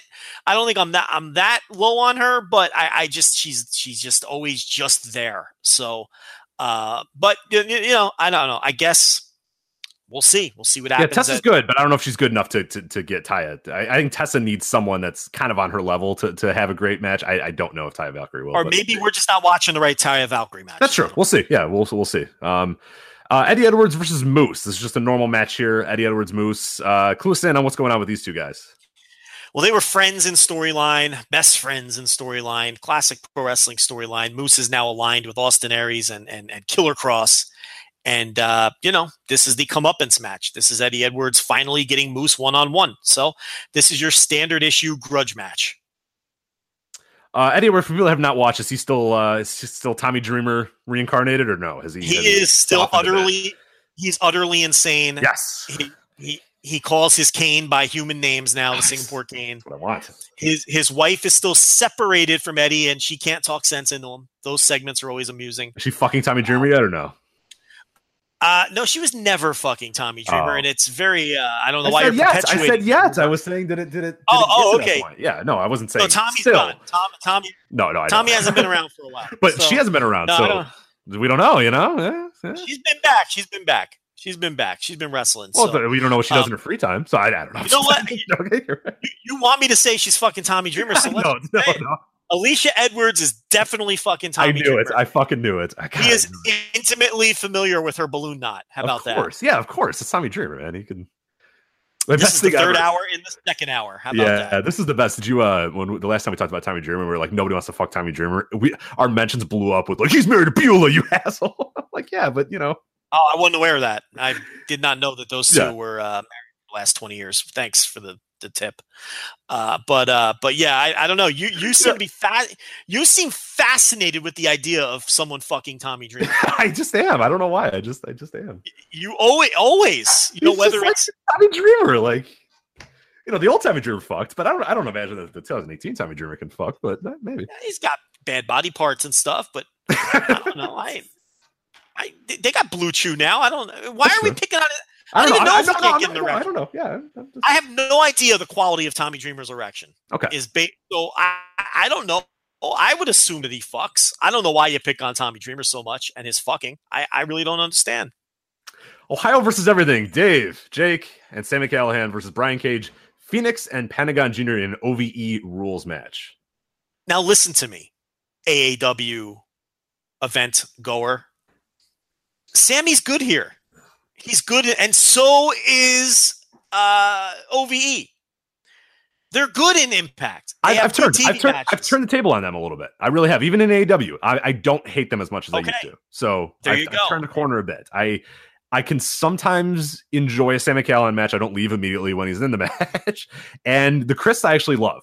So I've turned the corner a little bit on on, on all of them. So they're always good in this company and they've got good opponents on the other side and this should be wild and at minimum i can't see this being less than like three and a half i mean i'm sure it's going to be a fun wild six-man tag with you know wacky ove rules whatever that means just a no dq match i guess yeah, I was gonna say, do you do, what? What are the uh, specific rules? Have that been laid out of the OVE rules, or it's just kind of guys? i don't know I, There, there, are no rules as OVE rules, right? it's it, an ove It means it means the Chris are going to use weapons and beat the fuck out of you know Fenix with weapons or something. So, street fight no dq it's all the same shit Yeah. so uh, all right, so we have a concrete jungle death match. You're gonna have to definitely explain this one. You have LAX, uh, Santana Ortiz, Konnan versus the OGs, Hernandez, Homicide, and King. We talked about this match on Slammiversary, one of the best matches on the entire show. Uh, the LAX versus OGs. Now you add Konnan to the mix. I don't know if that hurts or helps. Probably doesn't help, but it's a concrete jungle death match. Joe, what is a concrete jungle death match?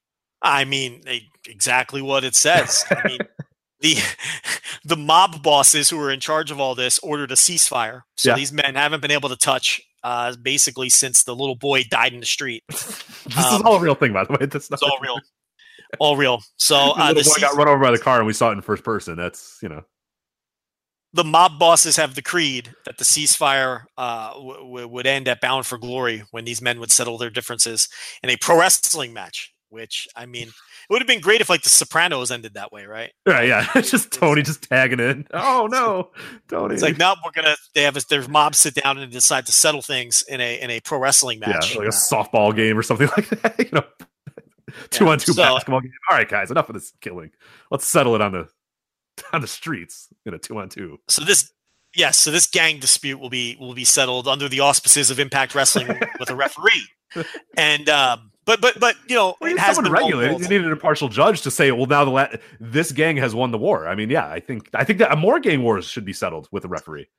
I mean, let's be honest. The bosses would have just put they would have approved of a hit on King for killing a small child, and right? Yeah, yeah. King, Homicide, and Hernandez would just be dead right now. And you know, either uh, like Konnan alluded to, uh, Konnan actually alluded to the idea that because LAX wanted to attack the OGs at one point during the ceasefire, and he said, "Yeah, well, you're going to end up, you know, in a bucket full of acid if if you do that." So. He, he he he you know alluded to the Well, idea Konnan that respects the Bob Moss. That's good. He You know, he, He understands. Yeah, he understands where he lives on the uh, on the. Have, have they ever? Uh, do we know who this uh, mob boss is? Is it? Yeah, yeah, say, they had uh, a whole segment with them. There were three old guys. Okay. Oh, so it's not a. sp- uh, Oh, okay. Okay. So it wasn't. It's not like they're not shadowy figures. It's not Dario Cueto. It's just three old Mexican dudes. No, we had a sit down Okay. In like a restaurant with a bartender cleaning glasses in the background. It was fantastic. Like there was a bartender in the back drying You don't out. have to do those anymore. You know the thing? They have those. I love the idea that like the classic like bar scene is still like the bartender like with the towel running through the glasses. Even though Joe, I, I know you don't frequent bars all that much, but you can drag to them a lot. They have the things now where you just put the glass down, it shoots the water in there, and you put it in a heater, and then you never nobody hand dries glasses anymore. I have not seen anybody hand dry glass the entire time I've been of drinking age, but I like how it's still well, a part of it though. I love it. They did in this dusty little bar where they had to sit down, but uh, that's where the ceasefire was ordered. I guess it's a dusty mob bar, so they wouldn't have any of those, you know, fancy pants things. So Well, and, Konnan, look, he's the baby face, so of course he respects the rules. You know, so he respected the even if it's a mob boss, yeah, it's still That's right. still a babyface. Yeah. there's still babyface and a heel in every scenario, you know. But uh, but we'll see what happens. They built it up nicely, and it's obviously going to build up to a spot where Konnan and King go at it, and Konnan, you know, because they've been teasing that since Konnan cracked King over the head with the eight ball in the sock. so you know, so uh, and we all thought King might have been dead, but that wasn't the case. We should have played a segment where you have just explained parts of the storyline and then asked me if it was actually happened or didn't happen. That's I- true. See if I could actually ever. That's a missed opportunity there. It is uh, a missed opportunity. We I knew about the kid, but I had no idea about the eight ball with the sock. You could have absolutely said that and then said something else afterwards, and I would have assumed that the eight ball with the sock would have. Yeah, King begged him. He said, Konnan, just finish me off. Just finish me off, partner. Finish me off, partner. Right. And then he just took the eight ball and the sock and he fucking but but the camera cut to black right before he struck. him, Ah, all right. you know? So King is presumably dead, or no? We know he's back. No, no, no. That was when they had their street that's when they had their street rumble several weeks back. Ah, okay. And then we thought King was dead. I was gonna say that would definitely kill you, right? But he's he's he's okay. And then yes, he's okay because LAX was celebrating with the child in the neighborhood, and that's when King came in his lowrider and ran Got over. and it. him. Got it. Got it. So, So that's that king made his return from the dead by killing the child by So hitting him. presumably the there was brain damage, and that's maybe why he was so reckless behind the wheel. Is that correct? Yeah, I mean, it's kind of a plot hole because the implication was that the implication was that Konnan really finished him off with the eight ball and the sock. You know what I mean? We thought King was written off at that point. So it was kind of supposed to be a surprise that he came rumbling down the street looking for revenge and he ended up killing the kid. That led to the ceasefire. You see? I do. But- I do. I do. Thank you. Yeah. Like in hindsight, I wish that like in season four of The Sopranos, that Tony would have told Paulie Walnuts and Feech and Feech La Manna, look, we're gonna settle this in a wrestling match, you two. Instead of planting the flat screen TVs in Feech La Manna's garage and then sending the FBI to his house to get him sent back to prison. You see what I mean?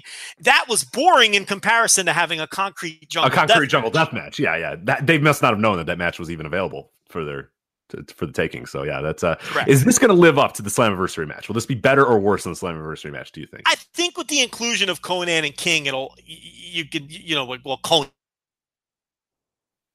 a heat because of Konnan and King being involved. I don't know. That was a really good match. Look, yeah. these guys are going to go out there and go crazy. I, I think I have confidence it'll be good.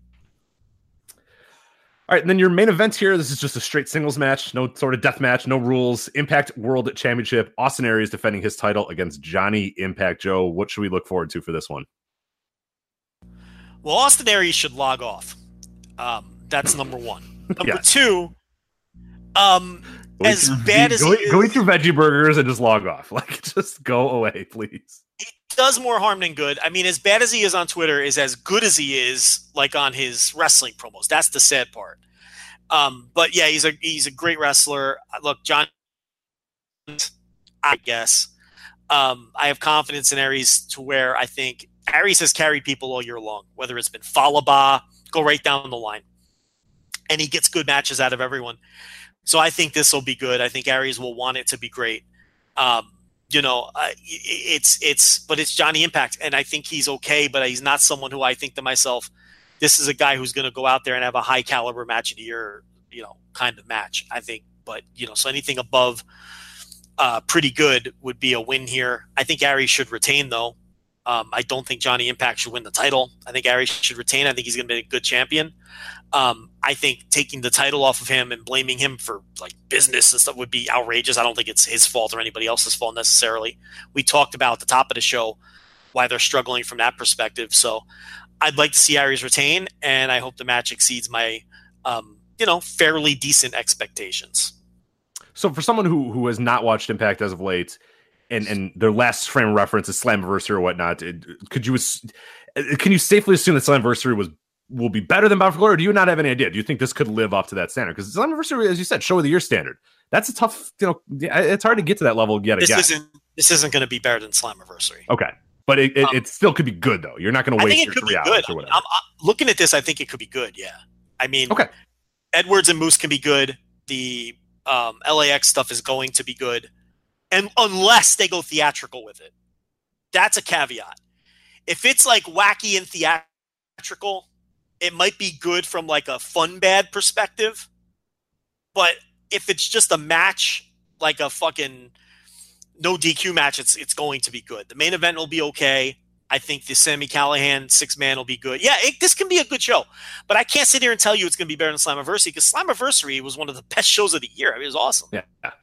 Okay, well that's that's good. You know, I'm, I'm pretty interested uh, in checking it out now. I mean, that's a good little preview that you give me of this concrete jungle death match. I'm I'm, I'm pretty helping. Bad. They, they should they probably have a YouTube video that just has all this stuff in there, right? Like I should probably watch this. This sounds it sounds If they so don't, ridiculous. if they don't, then someone should put something like You're that right. together. I, I if think. somebody listening to the show in some way, shape, or form has some sort of connections to Impact Wrestling's YouTube content, um, they should probably put that together for people that maybe have not been following the story and are interested in following the story before Bound for Glory. Unfortunately, we don't know who that person is, and we have. I'm just a hypothetical, but if there were to be that person that's listening to the show right now, uh, at this point, um, you should probably do that. That'd be a great idea.